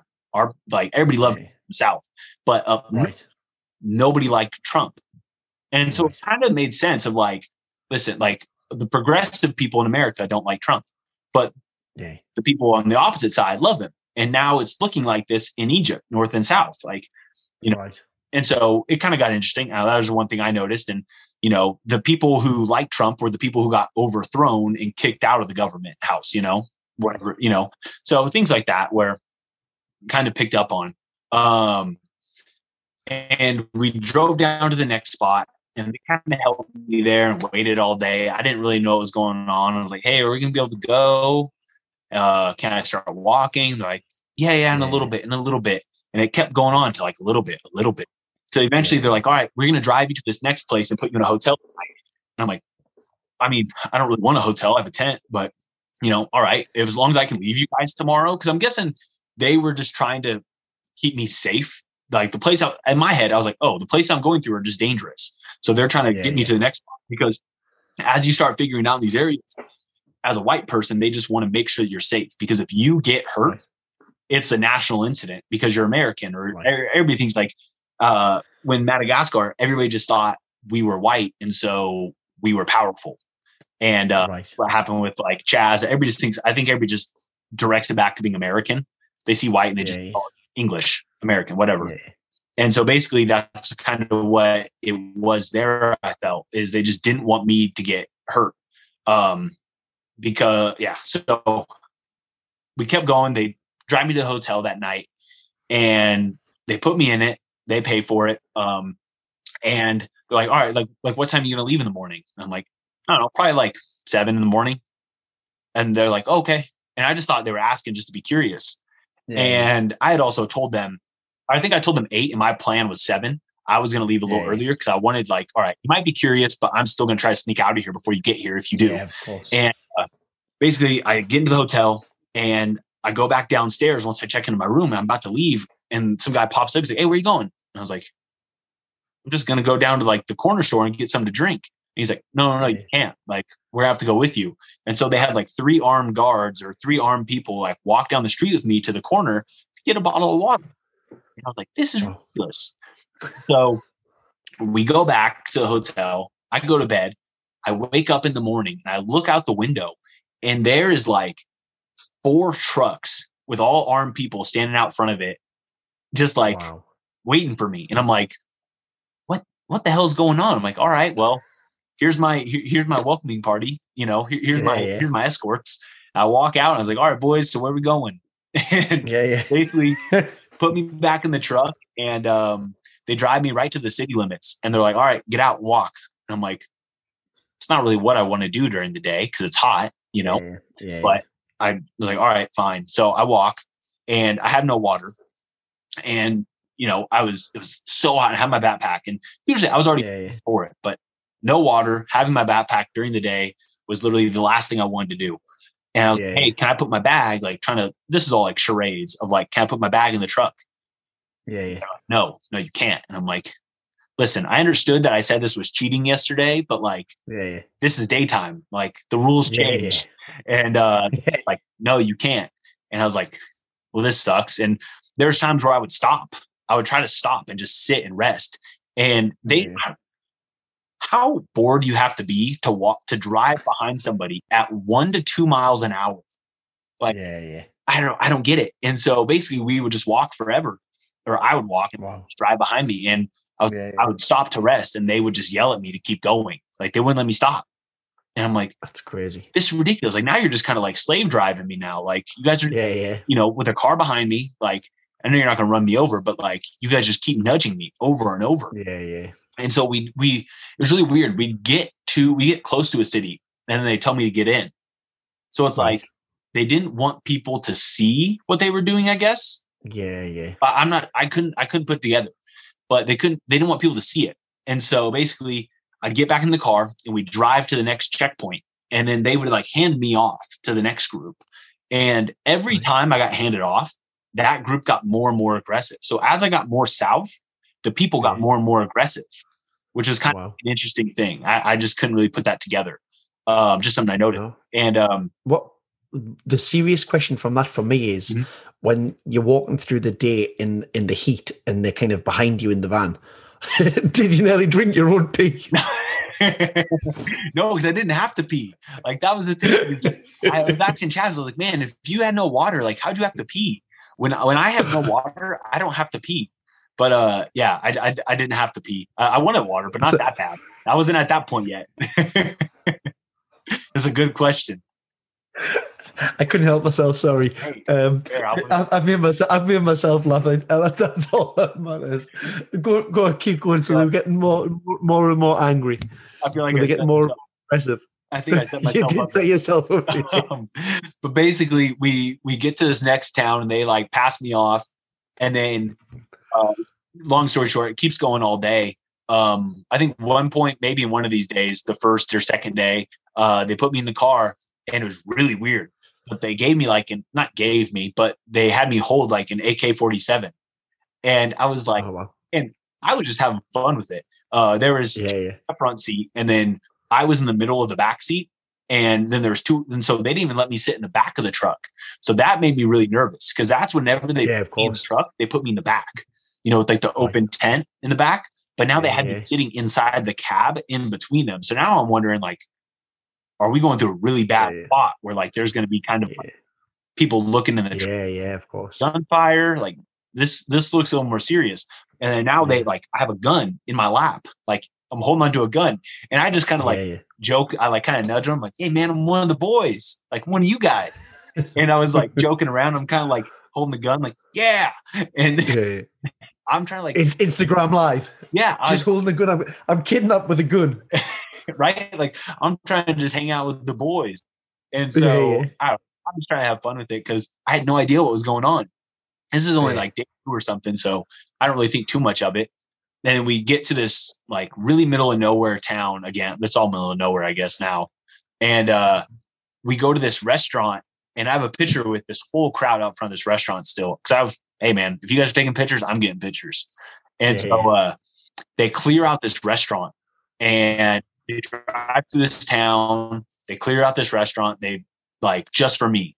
And so I'm sitting in the back of it they have all the armed security or whoever out front and they're keeping everybody from coming in but there's a whole crowd like peeking in trying to see yeah, yeah. and uh, i got super sick from that food i know it was that food that i got sick from because it was the only food i ate yeah, um because they, they, didn't let me eat any of the rest of the time so i ate this food i got extremely sick the next day um that night i slept outside of one of the checkpoints we didn't go to a hotel As, obviously it gets more and more aggressive First night, yeah, yeah. up in a hotel. Second night, I sleep on a I sleep outside.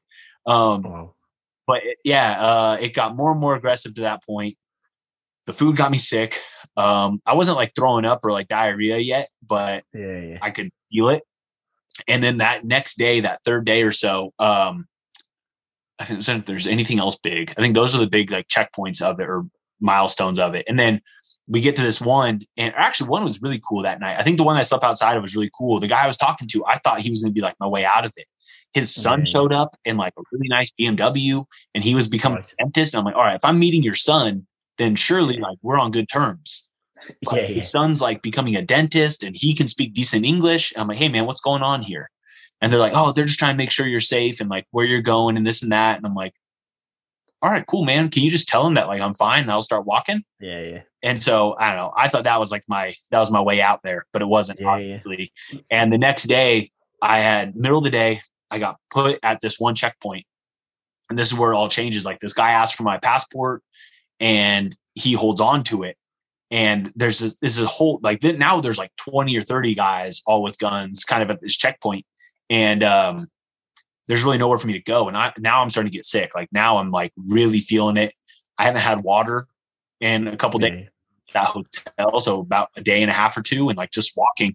That whole next day was just walking in the sun. Um, oh, wow. And that whole morning as well. So we get to this checkpoint, and I'm like, I'm on the side of the street, like curled up, and yeah, yeah.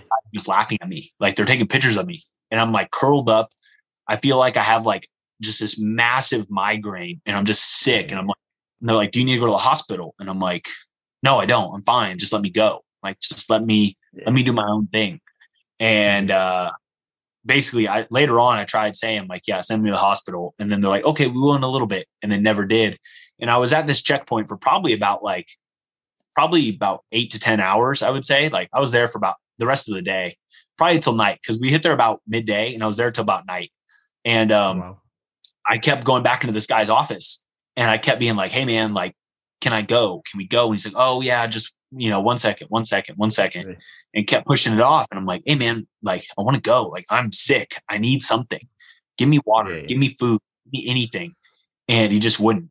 And uh, basically, I knew like at this point, I from fighting, I was so used to cutting weight and not having any water yeah, for like two days that I knew I was fine now that I would survive. But the issue was if this went on any longer, could I get myself like if they say say they just drive me to the next town and let me go and just drop me off?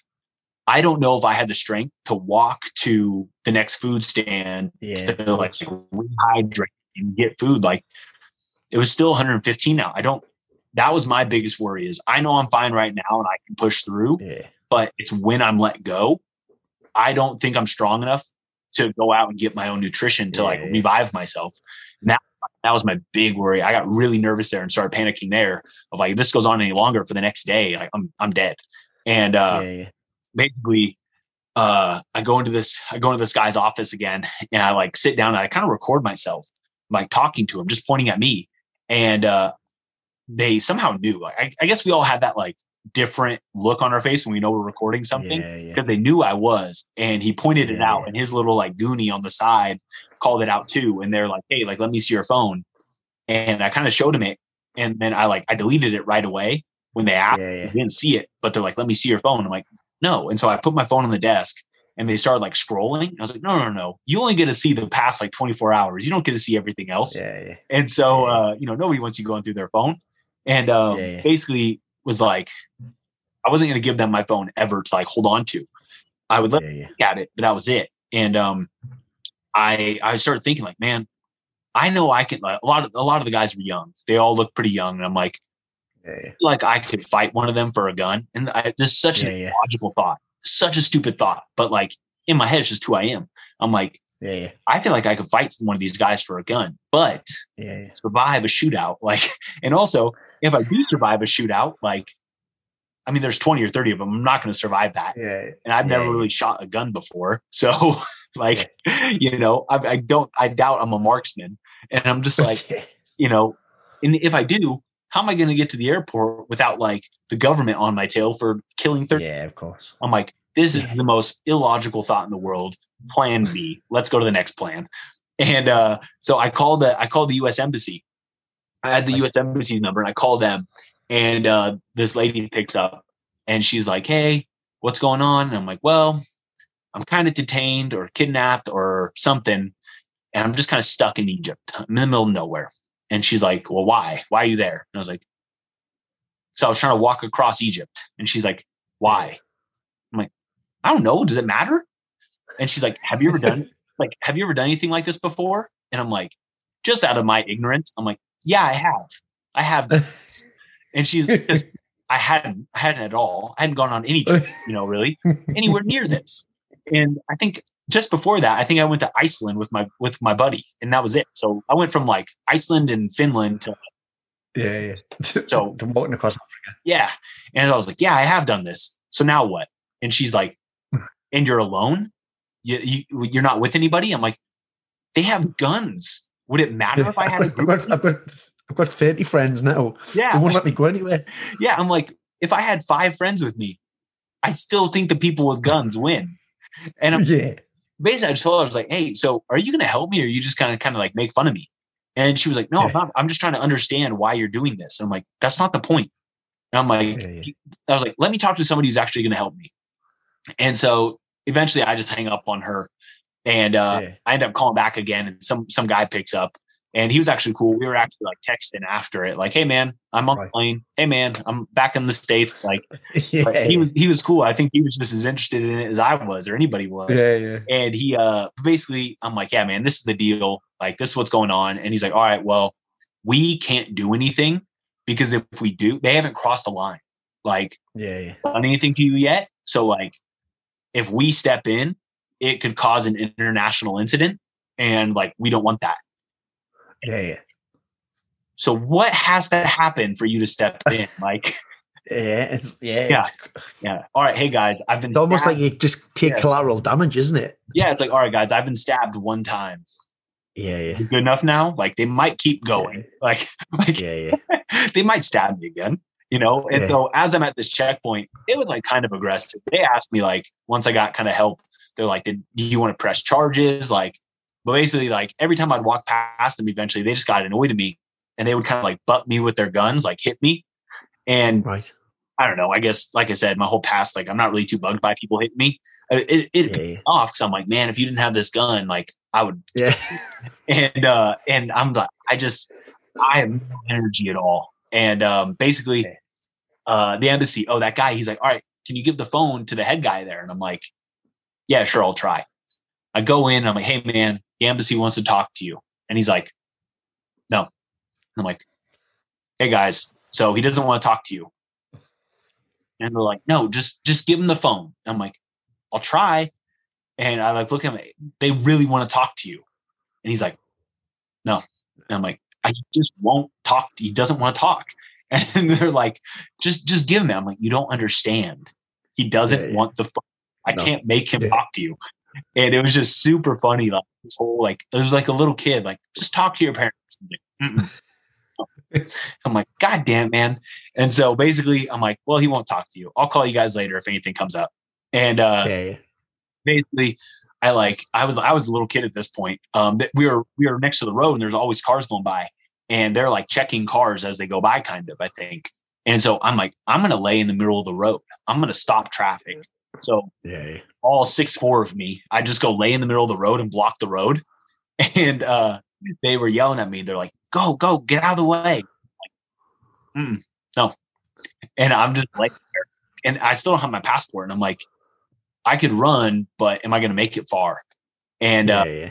you know, I was trying to ask to go to the hospital. Now they wouldn't let me, so that was my resort to to lay in the middle of the road. And I laid in the middle of the road, and uh, finally they got so annoyed with me. They had like those orange barricades that you put down the highway, you know, and they yeah, put them around me so nobody could see me. And I'm like, you guys are dicks. So I was on the ground, like literally like a little kid. I just scooted. I like shuffled my way, like laying on the floor, like inchwormed my way out of the orange cones back into the middle of the road. And they just kept yelling at me. They're like, hey, no, no, no, no, no. And they kept trying, like, but nobody would touch me. Nobody would like physically grab me. Yeah, yeah. Like they'd hit me with a gun, but they would never physically grab me. And I don't know why. Maybe it's like I was intimidating. Maybe like my size was, but they would never yeah. really touch me because they, would come over and try to like, come on, come on. I'm like, no, get away from me. And uh, basically that happened. And uh, there was a big, like, you could see what government vans look like. They would, they yeah. mostly all blacked out and they would have flags on the front, like the official flags. Right. One coming down the road and I saw him. And so I got up and as he was driving by, pretty slow, like not very fast, but I jumped on the hood and I jumped on the hood of it and basically like begging for help. And uh, this guy gets out, and he was he was like the sheriff or whoever you want to call it, like the head of the police in the next town, and basically explained what was going on. like, listen, man, like they've literally held me captive for like three days. Like I and I've had no food. I'm sick. I'm like pretty much just shitting my pants now. Like, you know, I'm I, I need out. And basically he like rectifies it all gets my passport immediately. Like this guy immediately gives him my passport, no questions asked. Wow. I get in the van and they drive me to town in, the, in into the police station. And now I'm at the police station. I think I'm good. I'm they they bring in an interpreter and they're like, "Hey, what's going on? What's happened? What's the deal?" And I'm like, "This is what's happening, man. I'm trying to walk to Luxor. Like that's it. Nothing big." And they're like, "Well, do you want food?" They gave me food. Um, they ordered me food and they brought it in there's a bed in the police station and I slept in the bed for a couple hours and you know they like they helped revive me a bit. And now I started like actually going to the bathroom and getting sick. And um basically it was like it was probably 11 or midnight right now you know? And they're like all right. They break down this whole the translator gets my whole story and everything. And they're like all right we're going to take you to the attorney general right now and we're going to have kind of like a court meeting. I'm like it's like one or two in the morning and I'm like, all right, let's go. So we get in the car and we drive to like the like the, the I don't know whatever official building there is there, the government building there, and uh, I think it's like called Asayu. I think is that where it was. It was Asayu, Egypt, and uh, basically we go into we go into the building and Attorney General, I don't know, and there is about like thirty or forty like African American or just Africans, like African Americans, Africans all lined up and like chained together. And I'm guessing they were like probably um like immigrants trying to like sneak into the country. You know what I mean? Right. From Sudan. Yeah, I'm yeah. guessing that had to have been something. I don't know, but it was they were all chained together. And I in this we're in like this dark building. Like this building, there's no lights inside of it really. And it just looks pretty pretty eerie. And I bypass yeah. everybody to the front of the line I get to the front of the line and uh, I walk right into the attorney general's office, and he's in a nice suit. Um, the, his little like protege is next to him, and he's like a younger guy, and he's in a nice suit, and I have my translator with me or my interpreter. And uh, basically, I recorded the whole thing because I wanted to know what was going on at this point, like what they were talking yeah, about. Yeah. And so when I got back to the states, I could get it translated. But uh, kind of, he said to me now, he's like, "Hey man, like you want some tea?" And I'm like, "Yeah, look, I'd like some tea." It's two in the morning. I'm like, "Hey man," and like we're having a good conversation, like how this is. I'm like, "So what is yeah, a guy like nice suit working at two in the morning, man? Like when do you go to bed?" And he was just like, "Oh, you know, it's just what we do." And I, I, I was acting like nothing happened. And so basically, yeah, yeah. he breaks the story, he figures out what happened. All right, well, do you want to press charges? And I'm like, no, I don't. I just want to go. I just want to be let yeah. go, and I want to continue on my journey. I don't want to deal with this this this mess. I just want to go. Let me go. And he's like, all right, uh, so we're gonna we're gonna kind of sit you down, and we're gonna have like an official meeting uh, with the interpreter and everything going on, and just uh, yeah, and we'll see how it goes. We'll let you go. And I'm like, all right, cool and is the funniest recording. I always tell people about this part. Like, I'm sitting in the middle of the room. To the right of me, kind of like 20 feet away, is like the his protege, the younger guy, and in front of me is the attorney general and my interpreter. And they're asking me questions, and I guess I don't know why there's an interpreter when the attorney general could speak like decent English, but maybe not like yeah. fluent, fluent. And uh, basically, the interpreter breaks down the whole story that I had told him at the station to him. And to me, to my face, he tells me I'm good. He's like, all right, we got everything down. And in the middle, as they were like doing their discussion, I kind of like raised my hand. Or I, I think you hear me like, oh, oh, oh. I like raise my hand and they're like, yeah. And I was like, can I go to the bathroom? I think I shit myself. and they were like, what? What? And I was like, I need to go to the bathroom. I think I shit myself. And they were just like, yeah and I like stand up and I'm I'm a grungy guy. Like I haven't showered in now like four days and I haven't cleaned clothes in over like three or four weeks. I stand up and I'm just like, oh yeah, I definitely did. And I thought it was a fart. That like that the the the recording of me going like, oh, oh, oh. I thought it was a fart and it wasn't a fart. And I walk up and I go into the bathroom and this and the security guard follows me and the bathroom stall has no toilet paper and no no hose. And so I'm like, how do I how do I wipe, man? Like, I, and so I go to the sink and I'm like, all right, I'm gonna have to do like the the old school like wiping with your hand. I've got used to that a couple times while I'm there, but like now I'm doing it in the middle of the bathroom with like this guy watching me, and I'm like, I kind of look at him and I'm like, kind of have my I have my like my pants like half buttoned up, and I kind of like turn around to him because he's standing by the door. And I'm like, hey, man, can you like turn around? Yeah, around. And he's like, just staring at me. Like, turn around, man. And I'm kind of like doing like the the hand gesture of like what I'm going to be doing. Yeah. And he just keeps looking. And I'm like, all right, man, that's your like like on you, man. Like you're the one who has to live with this image of a grown man wiping his ass with his hands.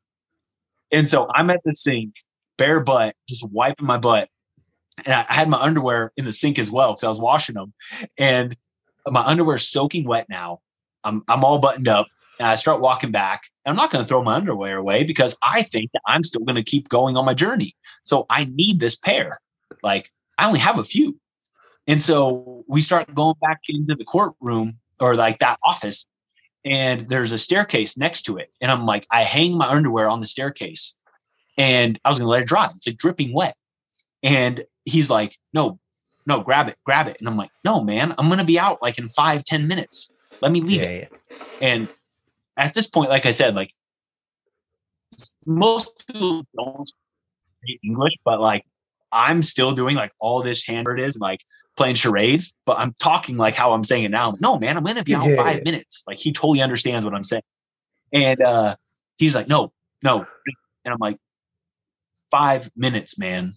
Let it dry. and he's just like, bring it. And so we, so I end up, I'm like, you know what? Fine, man. I'll bring it. I open up the door and just the walk of shame.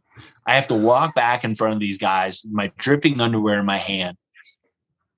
And I sit back down and I look at the guy. The young guy's probably around my age. I look at him like, man, we are living such different lives. Like, you're sitting in here in a three piece suit, and I'm sitting here just, I just shit my pants like a four year old. And I'm like, and so basically, I look at the guy and I'm like, all right, are we good? And he's like, yeah. So we start the conversation again. And basically, he's like, all right, man. So what's your plan? What do you want to do? And I was like, I just want to be let go. I want to walk to Luxor. And they're like, all right, here's the thing is we don't want to let you go because it's trying to figure out where to put you up for the night. Cause it's still two in the morning. And so they're like, we're trying yeah, to figure out a place to put you where it's safe. And I'm like, listen, you don't have to put me anywhere. Like take me back to the jail and I'll sleep in the, yeah, all, and I'll sleep hell. I don't care. Like, just I've had worse so far. And so they're like, they're like, so, so that's all right. Like, yeah, man, that's solid. Just take me back. And they're like, okay, okay, fine, cool. So they take me back, and the guy, we we're all set. Like, all right, man, I'm good. Like, we're we're fine. And uh takes me back, and I, they must have been messing. But I'm I'm sleeping in this room. It's not really a cell. It's this little room with a couch just about to go to sleep and I haven't slept right in a couple days now. Yeah. I feel, you know, I've been sick and in there, and all of a sudden this guy, this is like 2 30 or 3 in the morning now. This guy comes in with a ladder and starts changing the light bulb. And I'm like, are you kidding me? I was like, what are I look at him like, are you serious, man? Like, are you kidding me? Why do you need to do this now? Trust me, I don't need the law. You might be doing this for my benefit, but I don't so he changes the light bulb. I feel all night I'm just running to the toilet. I may be getting like five, ten minutes of sleep, to the toilet. I think I might have mistaken a fart again once. Not as bad, but it was a mistake. Never trust it. And so basically they wake me up like not much after that. They wake me up and they're like, all right, man, we're ready to go. And I'm like, all right, cool. Like they're gonna put me in a van and we're gonna drive to the edge of town. I'm gonna go. Uh, get in this van. It's a blacked out van, all black, black windows. Get in the car, and uh, I don't, I don't understand how they can give this guy a gun. Like he is the goofiest, Turk, like goofiest person in the world. Like does not, should not be given a gun. And uh, I don't even know how the guy's a policeman, but uh, I'm friends with him on Facebook. Um, uh, I'm friends with a lot of these on Facebook. Um, uh, just in case you go back. Yeah, yeah. Basically, uh, or, or in case they come here, uh, you know. Uh, but basically, they uh, we start driving, and we're driving like really far. And I look at my phone, and I'm like, "We're headed north, not south." And I kind of ask them like, "Hey, where are we going?" And they're like, "Oh, uh, Cairo." I'm like, "Why are we going to Cairo?" And they're like, "Uh, to, we just have to do paperwork." I'm like, what do you mean paperwork?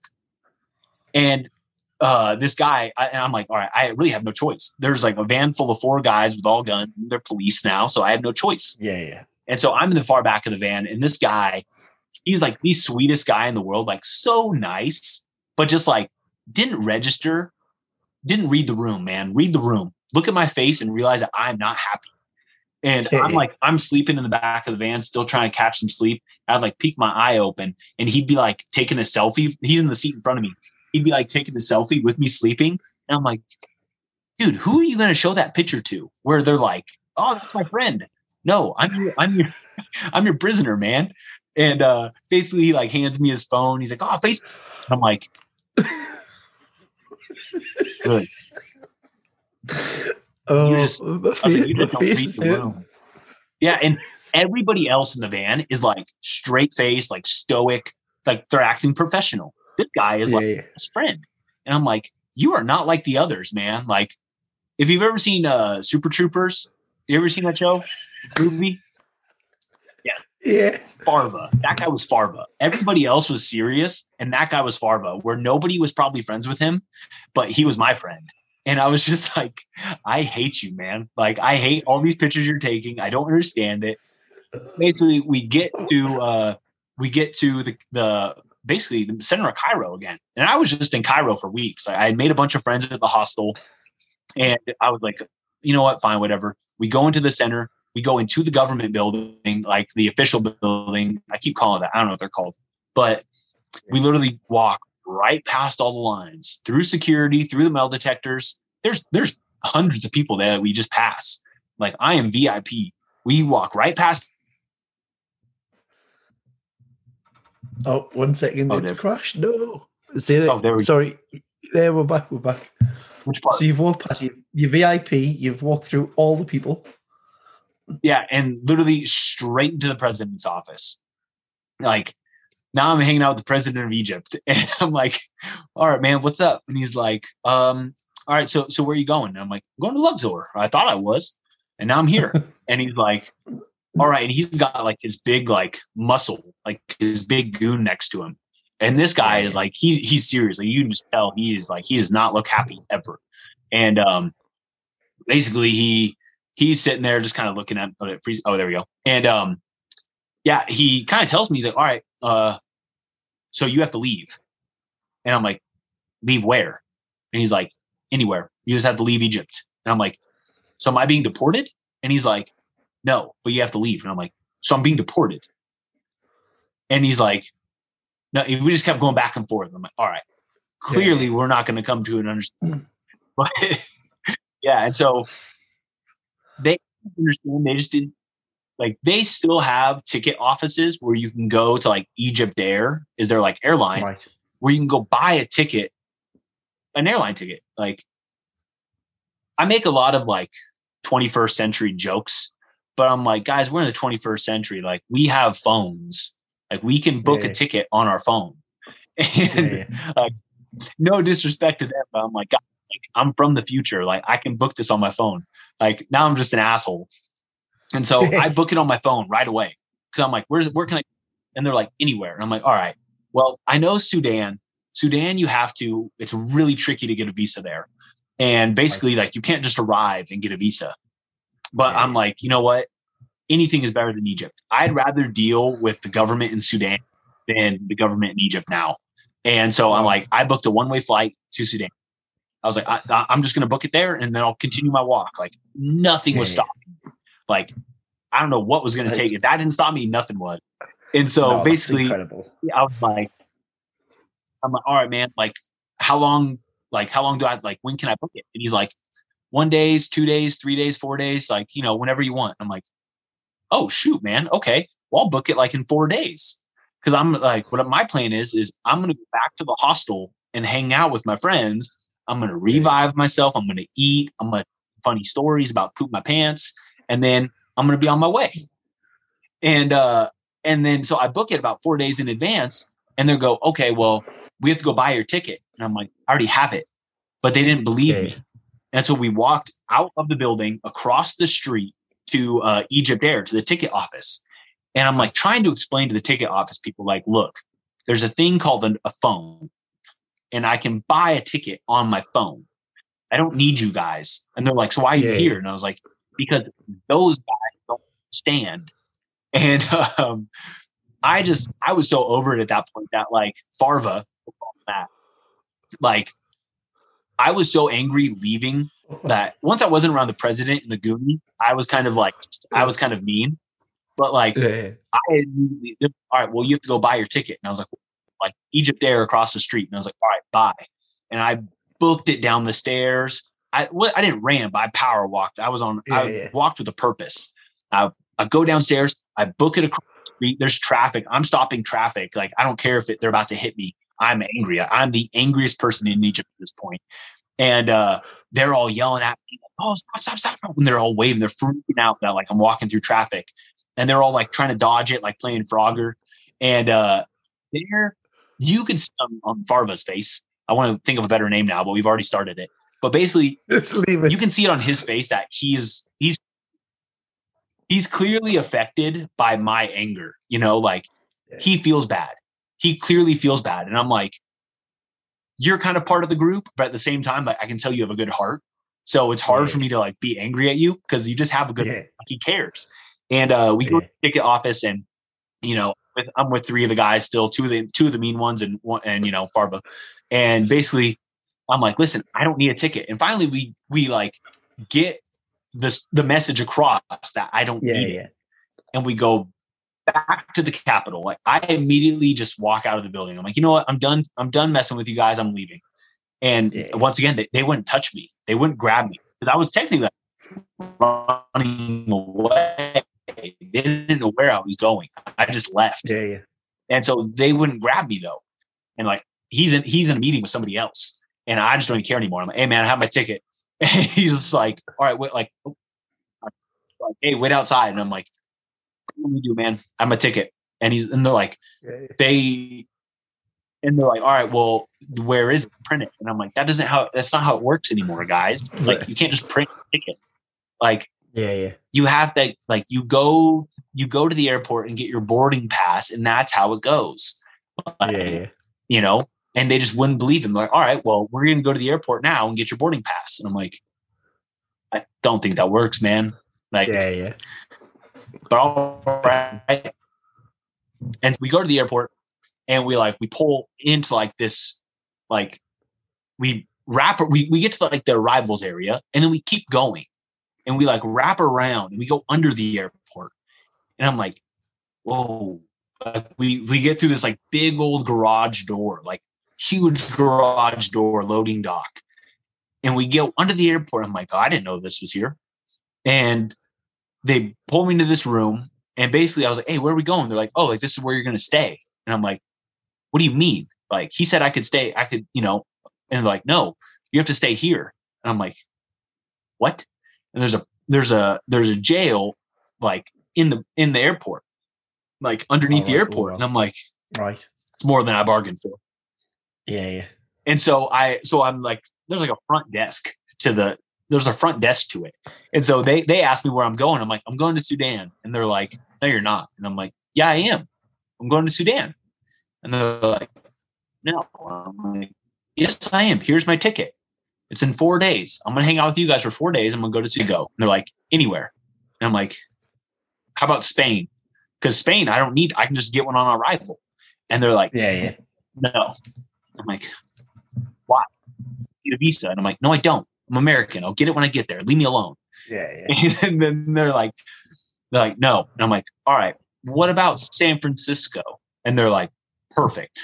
And I'm like, I was like, I'm being deported. and, um, it, it is, yeah. Yeah, I was like, just say the D word. And uh, you know, and uh, basically, um, but uh, so now I realize that like I'm going to be sleeping in here for four days.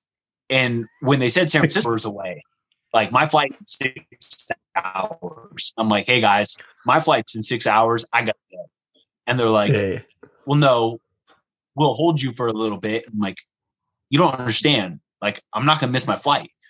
So yeah. finally, we get around to it, and they bring me up.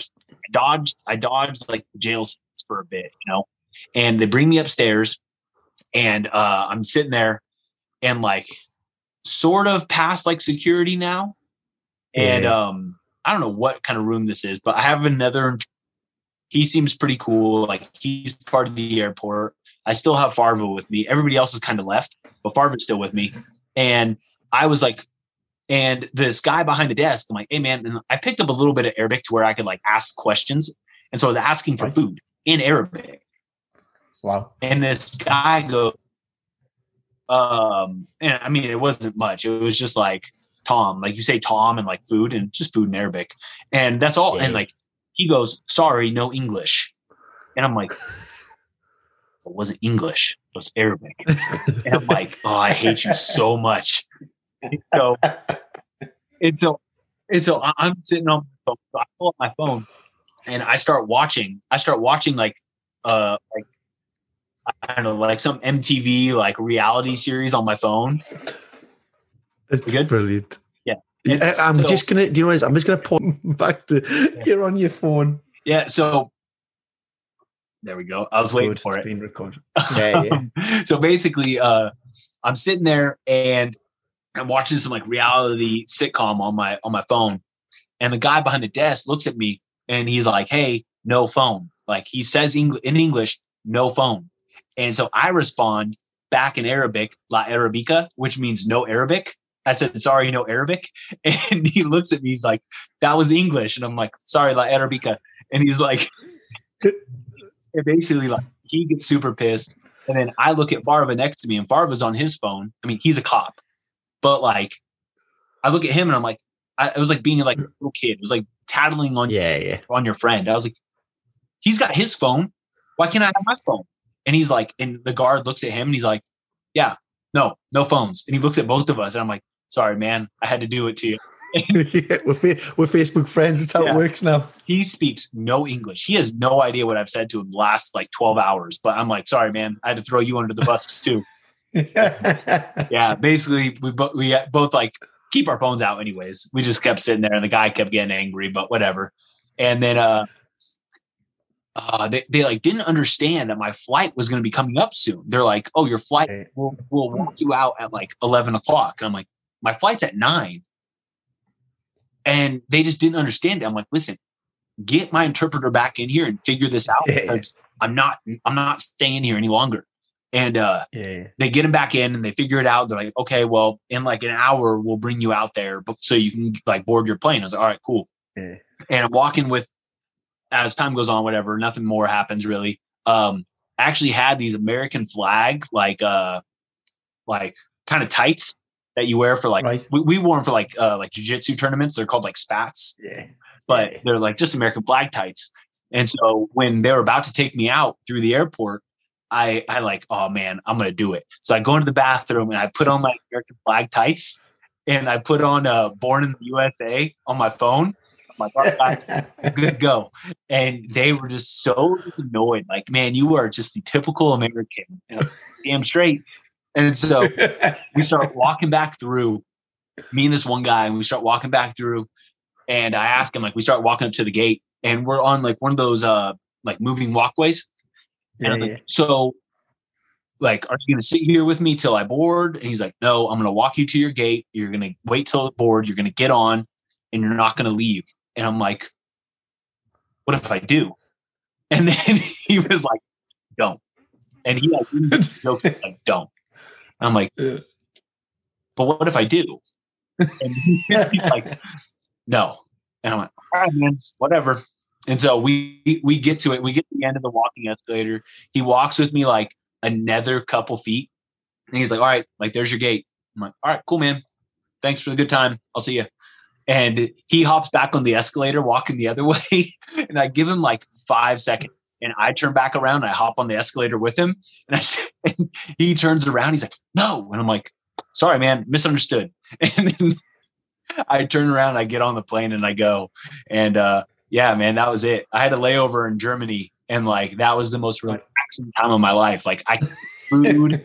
I'm sitting on the plane, like none of these people realize what I've been through for this last week. Yeah, yeah. Like this is insane. And yeah, basically just got to uh go through that and then it was ridiculous. That is. That was it, it, obviously, it obviously didn't knock you when it came to challenges no. because I mean you've you've got three world records. Is that right? Yeah, yeah. Um, well, let's talk about those. Yeah. I mean, unless you've got any more kidnap stories, ah. which I can listen to all day because I, I, have. So, man. I, my face is hurting. My face is hurting. Sorry, I feel like that one went on forever. Like that was a story that so many people asked me about afterwards. I just made a YouTube video about it because I'm like, I'm because I, I, keep like there's so much to it that I keep forgetting or I just yeah, I love telling it. It is I love that's like one of my favorite stories to tell. And people thought I was kidding. They're like, oh, that didn't happen to you. You made it up because like you're smiling and laughing about it so much. I'm like, that's just who I am. Like I've been oh, we talked about amazing. Yeah, like when we talked about my past and everything, it's like I've been through worse. Like, what do you yeah, yeah. like? I tried that, man. Like, bring it. And um that's unbelievable. You know, like yeah, like I, I tell them like, yeah, man, I could be pissed off and everything, but like what's that gonna do for me? Like, I'm gonna be angry. And Farva is still liking all my posts. So he's not angry. Like, you know, why not be happy like that guy? And oh man, that, when I told him I was, he didn't understand what was going on. He speaks Arabic, but he didn't understand it.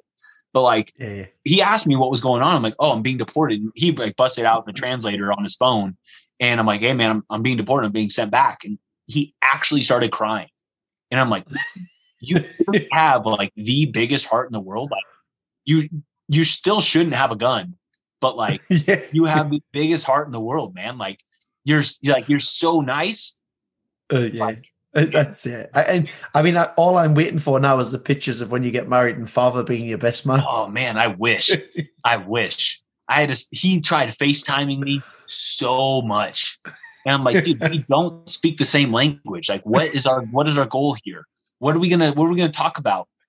But uh yeah, I could be uh, or I could just laugh because like it is the most ridiculous story, especially the still have the audio. Uh because I sent it oh, so I sent that to a translator, the audio. And uh, yeah, yeah. basically they the interpreter and the attorney general had a conversation about they thought I was like a spy. They didn't believe I was there for what I was doing. They, yeah, yeah. We don't believe him. We don't trust him. We need to get him out of the country right now. Is what their wow. conversation was. And then in the middle the interpretation, you hear me say I shit myself. So. and I mean that's yeah. obviously one of the bits I laughed myself off. Oh, like I laughed at the hardest. Yeah. so basically, brilliant. with uh, yeah, that was kind of that, and I still want to go back. I still want to try. I, I called the embassy after the embassy here and the embassy yeah. in Egypt to be like, hey, am I allowed to go back? Like, am yeah. I red flagged? And they kind of just said, like, we don't know. Like, you could be accepted because you get yeah. your visa on arrival, but if you get accepted, if you order your visa and apply for it abroad, you can be accepted. Yeah. But when you get there, your passport could be flagged.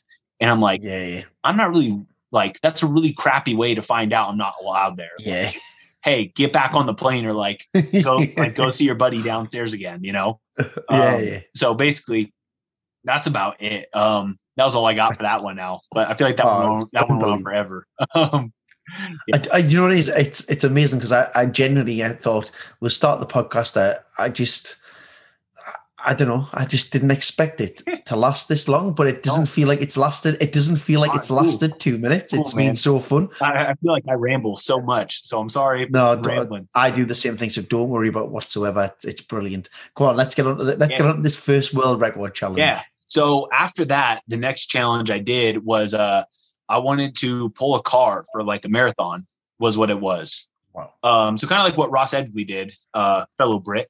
Um, yeah. Ross Edgley did it, and I was like, you know what, that'd be kind of cool. Like, it's pretty out there. Like, I've never really heard anybody else doing it, and I didn't want to. Um, a, one of the kids who I met from uh, Egypt when I was in Cairo, his name was Kamal, and he was uh, he was from Palestine.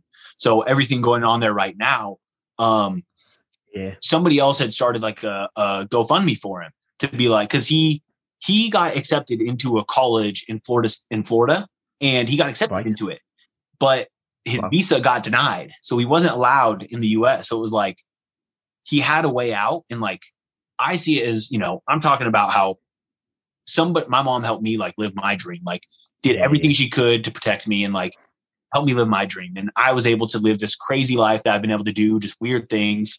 And I love. And now like Kamal has a chance to change his his life, you know?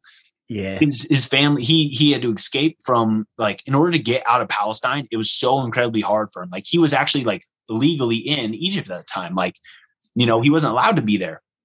But i love yeah. him he was one of those people that it's like he would say things that we would think would be rude but like you could just tell yeah. he had no malintent behind it. Like no bad yeah. intentions ever. He just had such a pure heart and always meant good and i just saw that and i still can i still talk to him today uh, I love the guy to death and they were he got one of the girls that were from K uh figured out how to they got him into like Canada, into a college in Canada. Right. And we're like, but in order to do it, in order to do the program, he had to take like a year of French. And so right. he didn't have the money saved up for that extra year, the first initial year. So we had yeah, yeah. money for it. So I'm like, well, this is perfect. Oh, wow. I'm going to do something really out there and really crazy enough to get enough attention to this cause and raise the money for Kamal.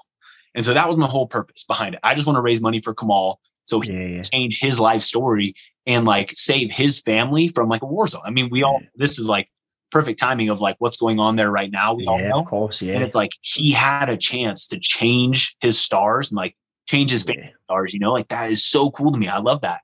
And so that was that was my whole purpose behind it was do something wow. crazy enough that gets enough attention and a call to action and people are like hey why is he doing this here's the reason and uh, yeah we ended up raising quite a bit of money for him um, that leads to a whole another story of what happened with it uh, but yeah basically didn't happen um, he tried going through i guess i tell part of it uh, whereas greece he tried like okay. going through greece like passing through Greece illegally, like kind of walking through. Right. And uh, wow. basically, uh, I think they took the money.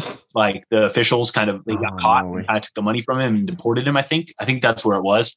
We hadn't wow. about that a while back, so I might have that misconstrued. But yeah, yeah. Um, basically, just still trying to find a way for him to get things going. But anyways, uh, ended up Ross Edgley's record, I think was like 19 and a half hours or so.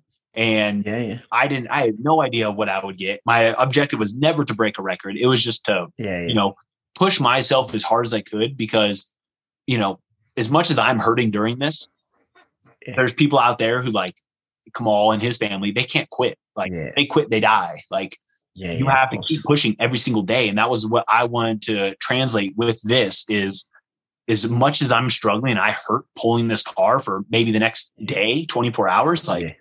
I can't quit because I have the luxury to quit. I can just go inside and yeah, of course I can go relax yeah, and like they can't. There's people out there who can't quit. And so I wanted to just keep pushing and uh, ended up getting like 17 and a half hours. So wow. ended up beating his record by two and a half hours ish. And so that was technically the world record at that point. And uh, yeah, that was just kind of a cool caveat to it. Once we added up, yeah, I'm like, oh shoot, like that's pretty cool. And so some people have tried it since then, and like it's still yeah. kind of held up. So that's pretty cool. Um, and before that, as that was leading up, uh, I did like two more little events before it that were kind of like out there, but nothing like nothing world record ish. But I did like a, a full triathlon, like an Olympic triathlon with a yeah yeah with I always get called Thor. Like in Egypt, I got called Thor everywhere because my hair. And so yeah, yeah, uh, somebody was like, "Hey, man, like you should do like a triathlon uh, with like uh, with a Thor hammer." And I was like, "All right, man." Like my buddy made one, and it was 92 pounds, and oh, wow. so I guess like 45 kilos almost. Yeah, yeah. So yeah, he uh yeah, I basically strapped that to my back and did a Olympic triathlon with it, and that was for the same thing. That was a month. That was exactly a month before the car. Um, wow. It was kind of a cool, just like precursor to raising attention to it, to where it's like, yeah. this is why I'm. So everything was funneled to Kamal's uh, fundraiser, basically trying to help him. Was anything I could yeah. think of that was crazy was that. So basically, yeah, of course. Um, a month before the triathlon, me and a buddy rode a bike like 175 miles around the mountain it was a tandem right. bike, like a you know two person bike. Yeah, yeah. Because there was a I have another friend who's from Palestine that I went to school with in California. That there's this thing that happens every year called Cycle for Gaza, and right. it works perfect. And so I'm like, hey, I it's already too late for me to buy a ticket to go to go do it because it's around Europe. But I'm like, yeah, yeah, I'll just do it from home. I'll do it virtually at that point. And so yeah, basically, me and my buddy bought a bike, did a big cycle, basically just trying to like, you know, in unison with them, trying to, you know, trying to trying to be with them in it in some way. Yeah, of course. And then the wow. next month was a triathlon, and then the next month was the car, and then actually the yeah, next yeah. month was Madagascar. So it was like just one after the other after the other. Yeah, yeah, yeah.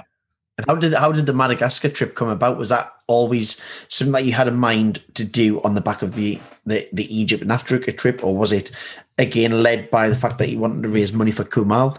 Um, so Madagascar is actually pretty cool because when I started planning for the Egypt, like those three weeks, um, yeah, yeah. I just kept following everybody online that had anything to do with Africa, so I get any sort of information. I remember the first thing I asked Chaz was like how not to get eaten by lions. Uh, but basically, somebody was like, "Hey, you should ask Chaz Powell. You should get in touch with him and talk to him. Yeah, he does a lot of walks." And so that's where I got in touch with Chaz.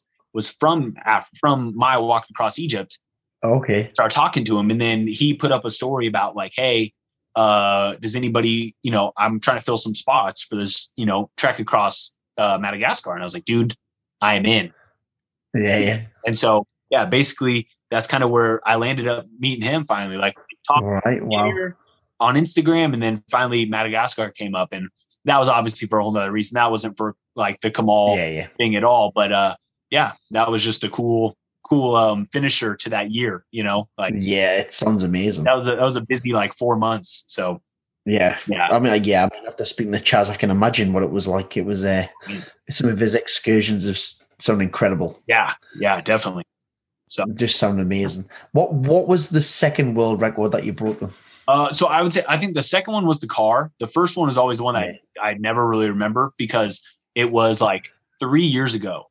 Um, it right. was the so the three peaks, right? Yeah, yeah, yeah, yeah. The UK was, Three Peaks. Yeah, I was living in yeah. Barcelona at the time, and right. I had heard about them. And I'm like, oh, sweet, yeah. that's what I want to do. I want to raise money for Make a Wish for Make a Wish Foundation. And so that was my whole goal for that one. Is like, I just want to, I want to make a wish, make like basically. I always had this really cool idea of how I wanted to do trips for kids who weren't able to live their dreams, and they're you know like their their their life's you know they're having a life threatening issue and you know they're going to die soon. Like they can't go they can't leave the hospital bed.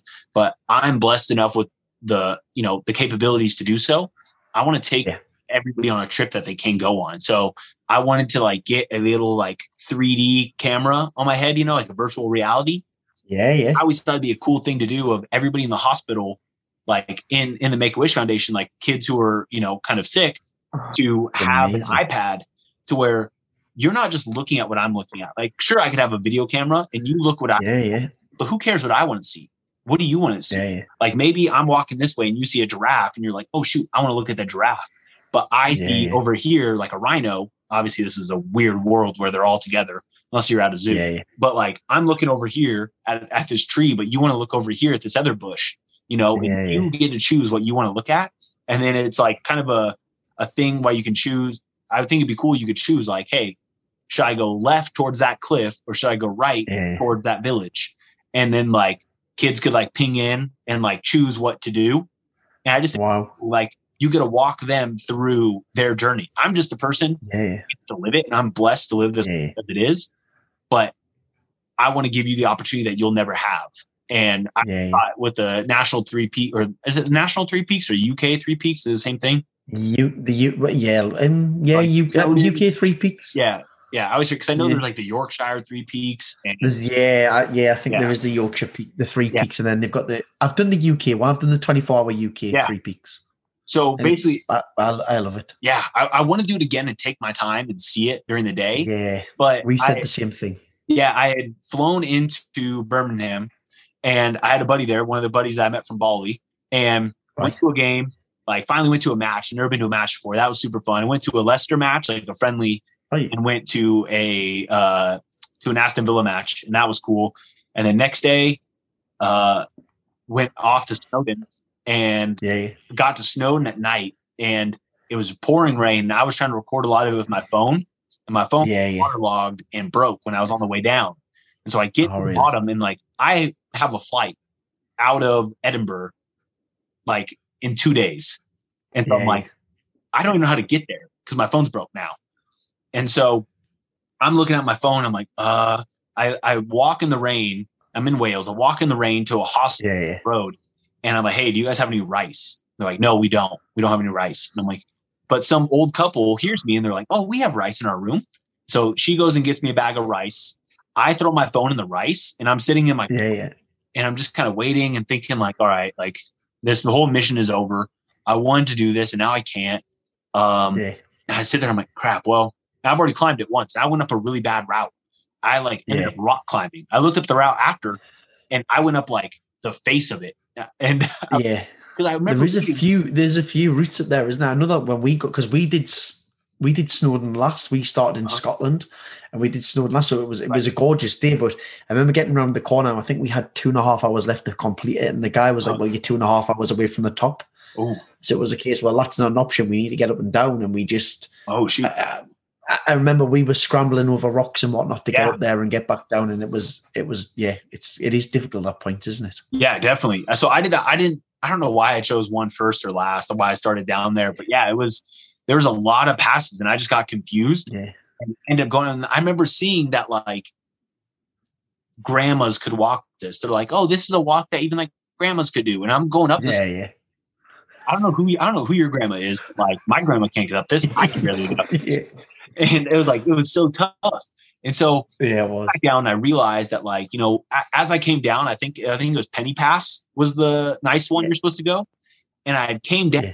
across it, and I'm like, oh shoot, this is the one I was supposed to take. And so I get back down, I throw my throw my phone in the rice, and I'm sitting there and I'm waiting, and then uh, I just kind of like it's like one in the morning, and I'm like, you know what? while my phone, I have nothing to do. My phone has to sit here for hours. Yeah. Again, like I'm gonna I'm gonna restart. I'm gonna restart the clock. I'm gonna run up at this time because I know the route I need to go. Yeah, yeah. And then I'm gonna run back down. Hopefully, by the time I'm down, my phone will be good. I have nothing to do but wait, so let's do it. So I sprinted up it and back down. I think I made it in like an hour and a half or an hour.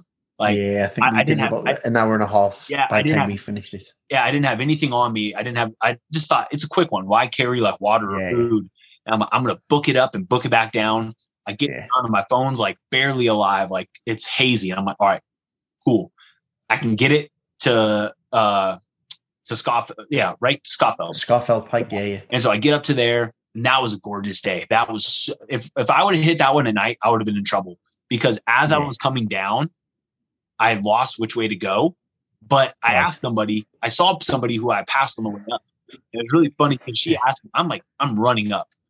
And Yeah, yeah. I passed this lady on the way down. She's like, "Oh, thank God we're almost there." Like, like you passed us on the way up, so like we know we're almost there. And I'm like, you don't understand. Like, Oh, do you not find that when you're doing the three peaks, though, it Mhm. doesn't matter where you get to. If someone's on the way back down, they always tell you yeah, you're you're almost nearly there.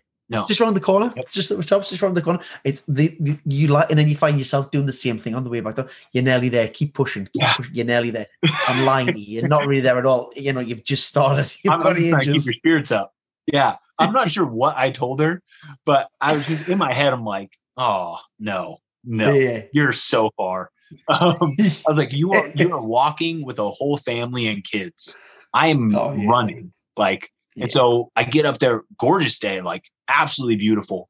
Um, you know, Snowdon was at night and it was raining twice. And then Yeah. Feld was beautiful.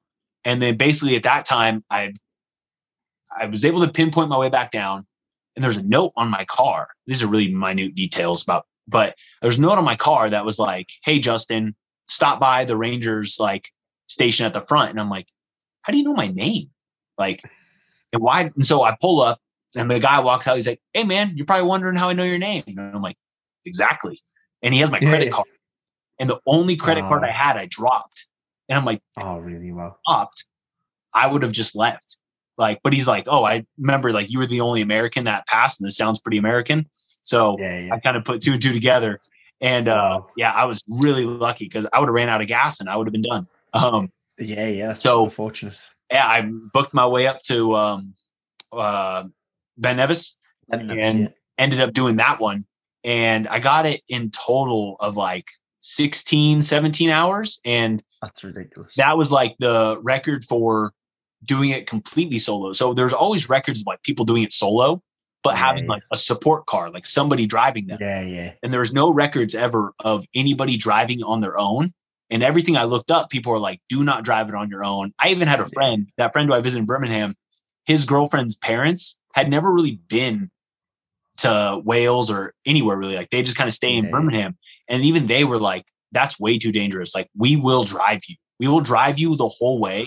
We don't want you like my girlfriend's parents were worrying about it. They're like, no, that's yeah. dangerous for you to do. And I'm like, that's a pretty short drive for like us in America. That's a short drive. Yeah, of Like, course. Yeah, yeah. Seven hour. Like I drove 16 hours the other weekend, like just in like a day and a half. Like it is what it Yeah. is to me. And then I'm working out at the same time. So in my head, and I was Yeah. young, I was like 25 or so. So I was like, oh, I'm good. Yeah, yeah. I'll just book it. And so, yeah, I ended up doing that. And that was kind of the first one of like, oh, that's technically a record. So Wow. yeah, That's phenomenal. that was a fun Phenomenal. one. That was a fun one, but I had to get a new phone after. And so I actually, I actually got to I got to Edinburgh after it. I went all the way up to Loch Ness because I wanted to see Loch Ness monster. yeah. And I don't know why. That was such a I was like, oh, I'm gonna go up there and I'm gonna go to Edinburgh. I could hardly walk after. I was bleeding. Yeah. I was chafing. I get to Edinburgh. The I have the best luck. It is it, it's a fringe festival, you know? Yeah. Yeah. So there is just Ferraris lined up and down the street. And once again, here's dirty me with just just crusted in dirt and sweat and blood. Yeah. Yeah. Like my ankles are bleeding, I'm chafing, like I can hardly walk. And I have all these beautiful people around me and million dollar cars. And here's dirty me. I'm like, dude, just get me to the airport. I'm getting the fuck Yeah, out of yeah. here. I don't belong around you people. I'm just filth. So I got I just left and went back to Barcelona and yeah, that was that was that one. And I'd say the That's third phenomenal. one would be Madagascar, which is like the world first we kind of did. Yeah, yeah, and that was a cool. Yes, one. like that was cool seeing like uh, I think there was some that Chad sent me. I have it up on my phone now too. Actually, um, was it was ranked like in the top ten expeditions of 2019. And it was cool wow. people we beat of like people. I think we were like number seven. People who yeah, yeah. who did like Everest or people did yeah. really big things, and even people who got ranked like four or five. They some guy did a walk across like Tasmania or something, and somebody was like, wow. "Oh my, like this is an incredible walk." And even though it's ranked higher, they actually said that even though it's ranked higher, it's still not as impressive as the ones before it because like there yeah. was guided, like there was a trail. And so yeah. it's just cool by being in comparison to other people of like, you know, people do this. Like that's their yeah, that's their life, you know. And I mean, that's Chaz's life too. That's all he does is like huge walks. But for me, I'm just I just think I'm some random dude who does stupid stuff. And I'm like, man, that's a pretty cool, that's a humbling list to be on, you know? Oh, it's it's absolutely phenomenal. But let's get to what's coming up because you have got an absolute yeah. mammoth challenge coming up, haven't you? Yeah. Now I've I've spoke to spoke to a lady who's paddleboarded the first section. So I spoke spoke to a lady who was on the podcast. Oh. And well, yeah.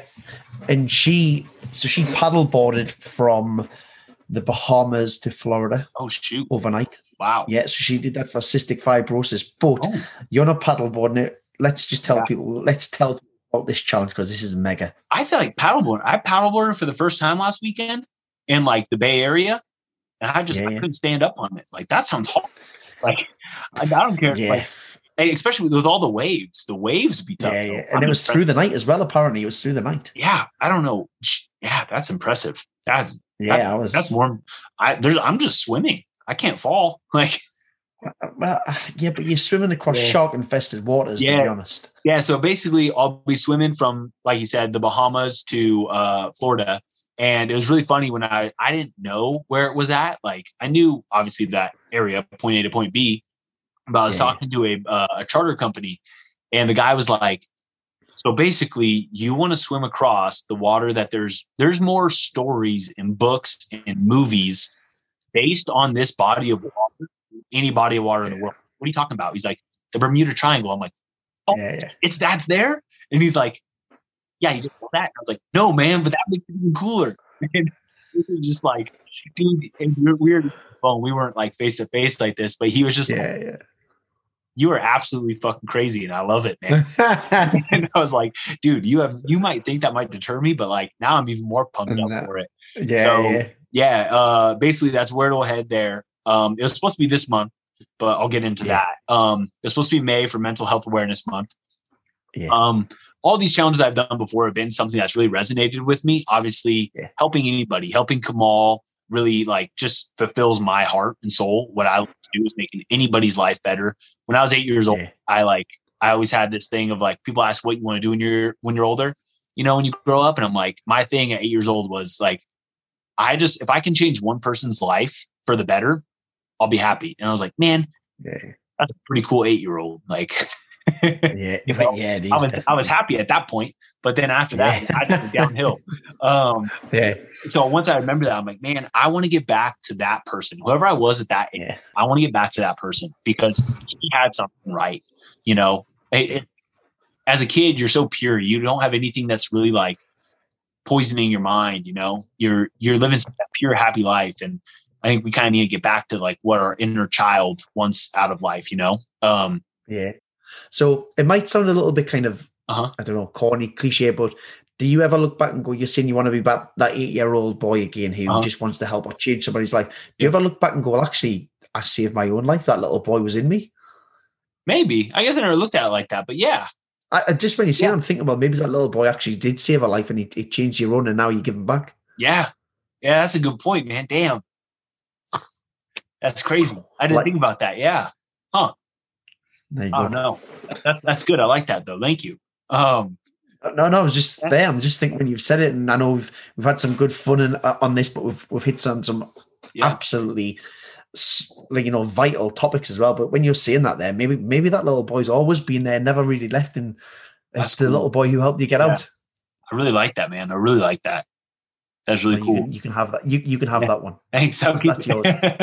uh, so yeah, all um, th- this one, this this awareness, this cause, like really resonates with me and really hits yeah, yeah. something that I've always kind of wondered. I mean, all these I've kind of always thought about, like, man, I want to do some. Everybody does these things that resonates with them and really hits home for them. I'm like, but nothing hits home for me. Um, I've never really been affected by a lot of big ones are always let's say like for cancer, you know, everybody's been affected, but I was like, I've somehow have been through 20 years and I don't know a single person with it. Um, wow. so it's like, I, I mean, that's a blessing, but it's like yeah, yeah, what I connect to that I can help. And it's so just, it goes to the whole thing about the stigma of it. You never want to talk yeah. about that. Even myself, I'm looking for something that I can support in like people. And I'm like, wait, mental health, like this is something yeah, yeah. my whole life, but it's been so buried and there's been such a stigma on not talking about it that I've really buried it so far that I don't even remember that it's a thing for me anymore, you know? Yeah, yeah, of course. Yeah. So basically I'm like, you know what? That's what that's what this is about. This is about all of it. Like this is for everything. This is what I want it to all be to be like climax to, you know? And so uh basically the swim from Bahamas to Florida and then I'll bike from Miami. I'll get right out of the water, bike from Miami to San Diego, and then that's about three thousand miles. And then oh, just just a short one. yeah, you know, just a quick trip, and then uh, yeah. run from San Diego to San Francisco, which is six hundred miles. Wow! And there's actually a it's called the Trans Am Tri, and so I've joined a lot of communities on Facebook and groups about this, and just to get you know tips and information about yeah, everything because yeah. this definitely isn't my world. Like I'm not a biker, I'm not a swimmer, I'm not a runner. I'm just a guy who, if I start something, I'm gonna finish it no matter what. Yeah, yeah. And I think now I've built a big enough like resume of doing crazy stuff that people are like, yeah, yeah. Oh, like you'll actually do it. Like I think that's yeah, yeah. you need to build a resume. I was always trying to get people on board and like kind of sponsors on board for it to help me promote this. Yeah, yeah and people are like, "Oh no, we don't believe you," or not not believe you, just like, "Oh, it's unsafe." But now people are like, yeah, "Oh, yeah. you really are this crazy. Like, you will do it." And now yeah, I'm like, "Yeah, man. So if you want to be a part of it, be a part of it. If not, I'm gonna do it anyways. I don't need you." Yeah, yeah. And so now I kind of have that resume to it where people have contacted me to hop on board, and there's a documentary group um, that kind of contacted me about it, and they just won an Emmy and like an Emmy award for climbing up. Wow. And I was like, there's no way. Like I still think of myself as just like a kid. Like I'm man, I yeah, yeah. do anything special. Like I'm just I like working out and doing things and pushing myself. That's it. I'm not. Yeah, of course. I'm not climbing. I'm not a guy climbing Everest to you know. Yeah. Yeah, it's it was a world's first for them. Uh, for Everest, the guy his name's Jeff Glassburn or Glasswave for forget, but he has a prosthetic leg. He's the first person wow. Everest prosthetic leg. And I got him on the phone. I'm like, hey man, tell me about these people that are talking to me. Like, are they legit? And he's like, yeah, yeah. yeah man, they are. And I'm like, oh shoot, this is it. Like this, wow. this is really yeah, big. Like this is cool. I just think this is a little triathlon. Me like sweating a bunch and just work out. And like the fact that people actually think this is like a good story and my back to it, you know, of my my my history, and they want to incorporate it and build it into a big story to end that stigma of mental health. And I think this will kind of, you know, build all into to a whole culmination of everything about who I am and what I'm about and what I want to do. And uh, you know, on top of it, obviously like I've never done anything to be a world record. I just kind of like do it. But yeah, yeah. A somebody had said, Oh, have you heard of this guy Wayne? And he it's actually happening like in 10 days or so, but it's a track okay. across America. It's called Trans Am Tri. So basically same thing. Uh, but they're swimming in a lake or a pool Okay. About a 20 mile swim, a 3,200 mile bike, and a, I think, a 300 mile run. And right, okay. their cutoff time is 45 days. And I think what I saw of their records are like 25 days, 21 to 25 days. So my swim is 30 miles longer. Our bikes are relatively the same. And yeah. then, I mean, because I'll probably go more than 3,000 because based off the routes. Um, yeah. And then run is 200 miles longer. So if I can finish, and, and I like I'm going through the ocean, which is going to be a lot more yeah. difficult than going through the water through, through through like a lake where there's no sharks. Yeah. So if you look at it like that, like it technically is like the biggest triathlon in the states. Uh, yeah. point A to point B, and I want to finish it in the same time that they do. My my goal yeah, yeah. is like 24, 25 days, which would wow. be up there with theirs. Um, and then since this group got a hold of it, they want to push it back to November because they're like, hey, and I mean, I wasn't even really training for this. I was just like, yeah, yeah. hey man, like this was like January, February, and I shot my buddy the idea. I was like, all right, like I'm gonna do it in May for Mental Health Awareness Month. So I had like a couple months time, and these guys yeah, got in touch with me about like late March, early April, and they're like, if we do it, we need more time. Like we need to build more. And they made it so they put it so clear that like, hey, you've done all this stuff and it's never really like gained the traction that you want to help yeah, yeah. the cause that you want. And this is why, because you do it on such short notice. Yeah. Like you need to prepare and like train and build awareness, build the cause, like give it a proper yeah, way. And I'm like, oh my God, you're so right. Like you, I do. So we pushed it back to November, uh, which actually ends up around uh, suicide suicide prevention day. So we'll be doing it during okay. that, which is nice. I always want it to be around something of that. And so, yeah, of course. As an athlete, it really sucked pushing it back because I just want to do it. And yeah. now, now it's cool because I actually get to train. But like, yeah, you know, and obviously people are like, "Oh, that's stupid to do it without training." But it's kind of the point of just like this is all about fortitude. Like I, yeah. I want to show that no matter who you are, as long as you believe in yourself, you can do it. It might take me more than twenty five yeah. days, but yeah, of course, I will not stop no matter what because we can't stop in life. You know, it goes back to the whole could be your day. That trust me, two yeah, weeks of biking will probably suck, but who knows? One of those days might oh, be beautiful. So let's keep I'm doing not, it. I'm not, I'm not envious at all. I really just, I guess, thinking about sitting on a bike for that long, just yeah, I'm so thinking about it. Swimming, so I'm terrified of the swim.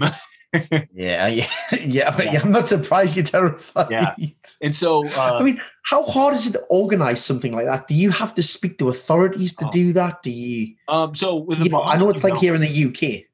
So with the Bahamas, you don't. My initial plan was Cuba, but okay, US and Cuba, there is a lot of authorities that you have to speak to and yeah, permission. Yeah. Uh, a lot of visas you have to deal with. If it, you know, at first it was just me and a buddy. I just wanted a buddy to follow me, but now it's like there's this whole deal. There's a whole crew. So it's like now there's five, ten visas to deal with. You know, right? It's, okay. it's a lot to handle. Um, and I suppose from a safety point of view, though, it must feel make you feel a lot more comfortable knowing that you'll have a support crew filming yeah, you as you definitely. swim across the Gulf Stream, and yeah, it's um, yeah, that is, yeah, the the Gulf Stream current would benefit me better if I was going from Cuba because it would push me into Florida. Yeah, uh, yeah, This way, going from Bahamas, like it kind of comes at you from an angle and push you up north. Yeah. But uh, right. Yeah, definitely, it is definitely relieving. But the Bahamas are technically part of U.S. territory, so I don't have to deal with yeah. any visas or any authorities. Like, you know, I'm just swimming next to a boat, and nobody's really going to know too much about it, and there's really no yeah. issue with it. You know, you're just swimming. Um, yeah. So that's amazing. We'll see how it goes. But uh, then the yeah, yeah. somebody had messaged in one of the groups. They're like, "Oh, hey, have you heard of like the Dome?" And it was this race that was in Alaska that is now in Minnesota or Montana, and it's a six day race around a track, just around a track for six days. Yeah. And wow. uh, just mental, like that, just sounds, ugh, yeah. Yeah. Like how yeah, yeah. that? Six days around the same circle. Six, yeah. Yeah. Yeah. So basically, they uh the record, the U.S. record, is like 609 miles in six days, or like right. and change. And the the world record for the dome is I think like 630, 640. So right. my run is about 600. And yeah. now I'm thinking like, well, if I can hit, if if I have like a couple hours left, and I hit like 600, and I still have time to yeah, beat yeah. the U.S. record, like I'm gonna do it at that point. Yeah, yeah. 10 miles once you've already done six you know, 600. Yeah, yeah. So that's kind of like a cooler one to think about. Like, oh man, I didn't even know that was a thing. I, I didn't know a six day race was the thing. But my average already was like, I want to get 100 a day. So wow. that kind of, it's kind of cool to see that. Like, all right, like, not not only is that in reach, but it's like I know somebody has done it now. So it's not yeah, yeah. this crazy, you know, I can't even uh, like unfathomable conception, it's like, all right, people yeah, have done this. So it is a thing. I'm not, you know, being crazy thinking this is impossible. Yeah, you know, like this is definitely possible. And if, if somebody's done it, why not me? You know?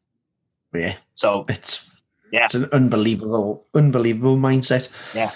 so I'm headed back to the UK uh, for the rest of the, like in like uh June 1st, June 2nd. I'll be headed back there. Okay. And just do all my training all right. while I'm out there. So yeah. Wow. Oh, that'll be phenom- phenomenal. Yeah. I mean, so moving forward, you've got the challenge coming up in November. Mm-hmm. Um, and you know, I, I'm pretty positive you don't think of anything else until that challenge is done. It's got to be all the focus has to be on that at the moment. No, man. I, I was I was so upset with pushing it back because I'm like in my head, I want to do something now. I need to I need right. to do something to silence them. Like I still have those voices in my head that still try to drag me down. Like I can't be yeah, yeah. and yeah, yeah. I always want to be doing the next thing. And so I was just kind of thinking like what can I do? I mean, this past weekend, uh, like you've heard of David Goggins, right? Yeah, yeah. yeah so, my friends just did the David Goggins challenge last weekend. Yeah, me too. There we go. So yeah. yeah. Oh, there you go. Yeah. So yeah, basically that's what we did. Somebody messaged me and they're like, "Hey, man, I never met this guy before." He hit me up on Instagram. He's like, "Hey, uh, I see you're coming back into town. Like I saw your news article because the, yeah, the, the news article is here in town." He's like, "I saw it. I see you're coming back in town. Like, do you want to do the four by four by forty eight with me?" And I was like, why not, man? So yeah, yeah. I just hung out with this kid I never met for 48 hours and it was like, it was cool, man. Like just meeting people who are on the same that align with you. Yeah, yeah. How hard is it then? Because my friend said, you know, we, we all did ultra marathon a, a few years ago. Uh-huh. We did the 69, 69 miles in 24 hours. Uh-huh. So in my head, and I, you know, I, I haven't done it, so I, I can't comment on the, the 4 by 4 and 48. Um, but in my head, it it's over 48 hours. It's 48 mile. Yeah. In my head, I'm thinking I've done 69 and 24. Yeah. I, I, imagine it's more the sleep deprivation, the fact that you've got to get up every four hours and do your four mile, but and can you survive on maybe having two and a half hours sleep in between mm-hmm. sessions? Is is it really that part that takes its toll? A lot of people said I don't think the sleep deprivation got me as much. Looking back on it now, it was really annoying. Yeah, yeah. But um, yeah. I think there's so many ways you can plan it better. Like start it at midnight or start it at four in the morning. So yeah. let's say you start at like Saturday at four in the morning you get a sleep all Friday night and wake up early. Like, yeah, yeah. wake up early. Yeah. At least you have eight hours of sleep. And that way, the only time you miss any sleep is Saturday night. You know? Yeah, yeah. We started it at Friday at noon. So we went through Friday night and Saturday night and finished Sunday, yeah, Sunday afternoon. So that was kind of like kind of a yeah, bad plan. Um, but for the most, because you know, you wake up at you know 6 a.m., 5 a.m. on Friday, and you're just extra hours awake doing nothing. I would say the yeah. down, you really are limited to like three things. You can either eat, stretch, or sleep during your breaks. Yeah. And two, one or two of those are going to have to be sacrificed.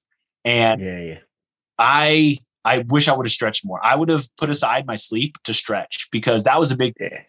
You would tighten up so much that yeah. I would eventually. I got down to like 11 minute miles, to where once I stretched, that that next mile, I would be doing eight minute miles again. Yeah, yeah. And it was like, man, that's the difference stretching makes. And all that that quicker time means more sleep.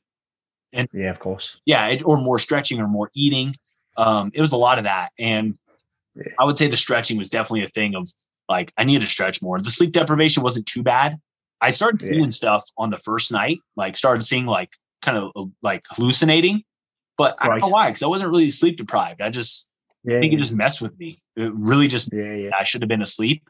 But you're right. I did uh I did 61 miles in like 10 hours uh in March, start of March, like March 5th.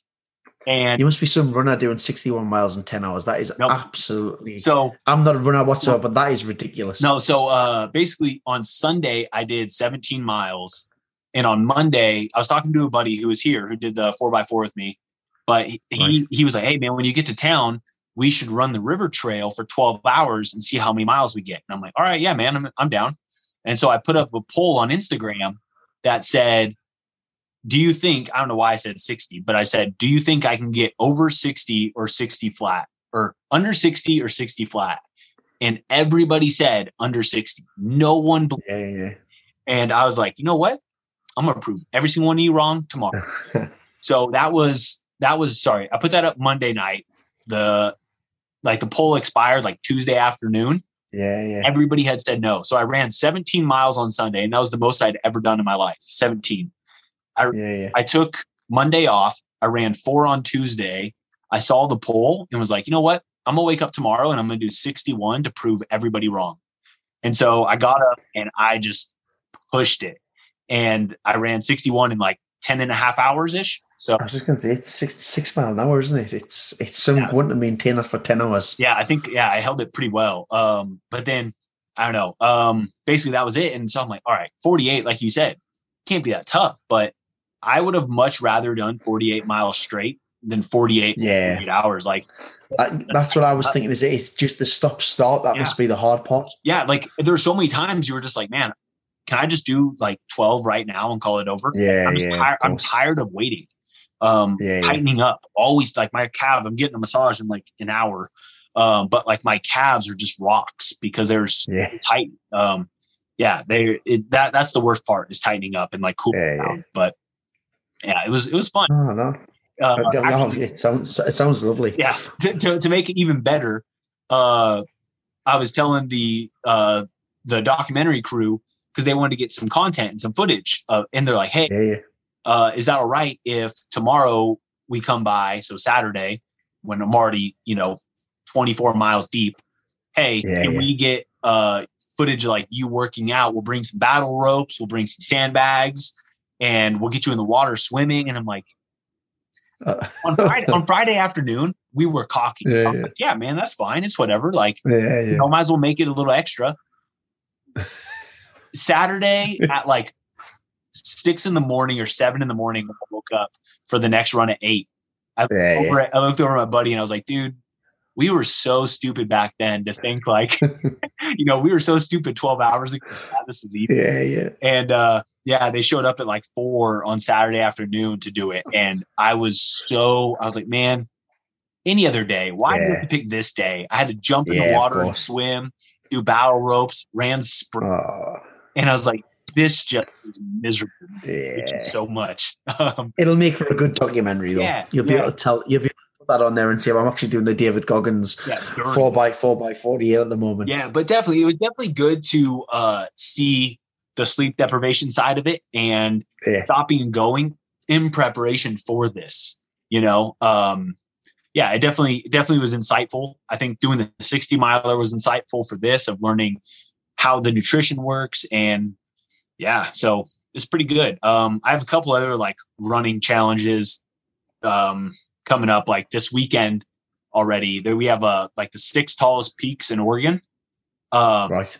You have to do them in under 24 hours. So okay. I w- so I'm kind of getting a group together to do that Saturday to run. It's like the wow. six pack a peak challenge, and so right. Yeah, it's kind of the challenge to do it in under 24. So that's oh, wow. be hopefully my oh, can't wait. Can't, can't wait to see how that one goes. Yeah, me neither. I'm, my calves are gonna hate me, man.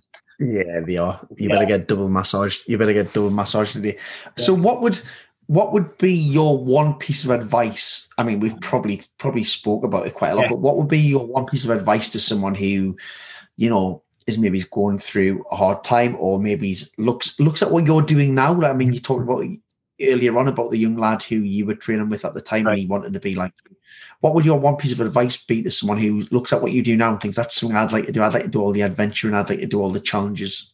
Are they coming from the same place of like mental health of like one? No, not necessarily. No, no, it's just no, just oh. from anywhere because not everybody comes from the oh. mental oh. health point of view. Not everybody just, comes from having a just go a for poor it. Upbringing. You know, yeah. like just have faith in yourself. A lot of people, there's a lot of people are like, oh man, I don't want to come out. Even this weekend, I don't want to come out and run like, oh man, like trust me, I can't run with you. Like all like I run like 11, 12 minute mile. I'm like, I don't care. Yeah. Because yeah. like that's what we all do. Like we're all starting yeah. somewhere. I started there. Like we all start somewhere. Um, I like I don't like to call myself a runner because I want people to see what I do and be like, oh well, you do it because you're a runner.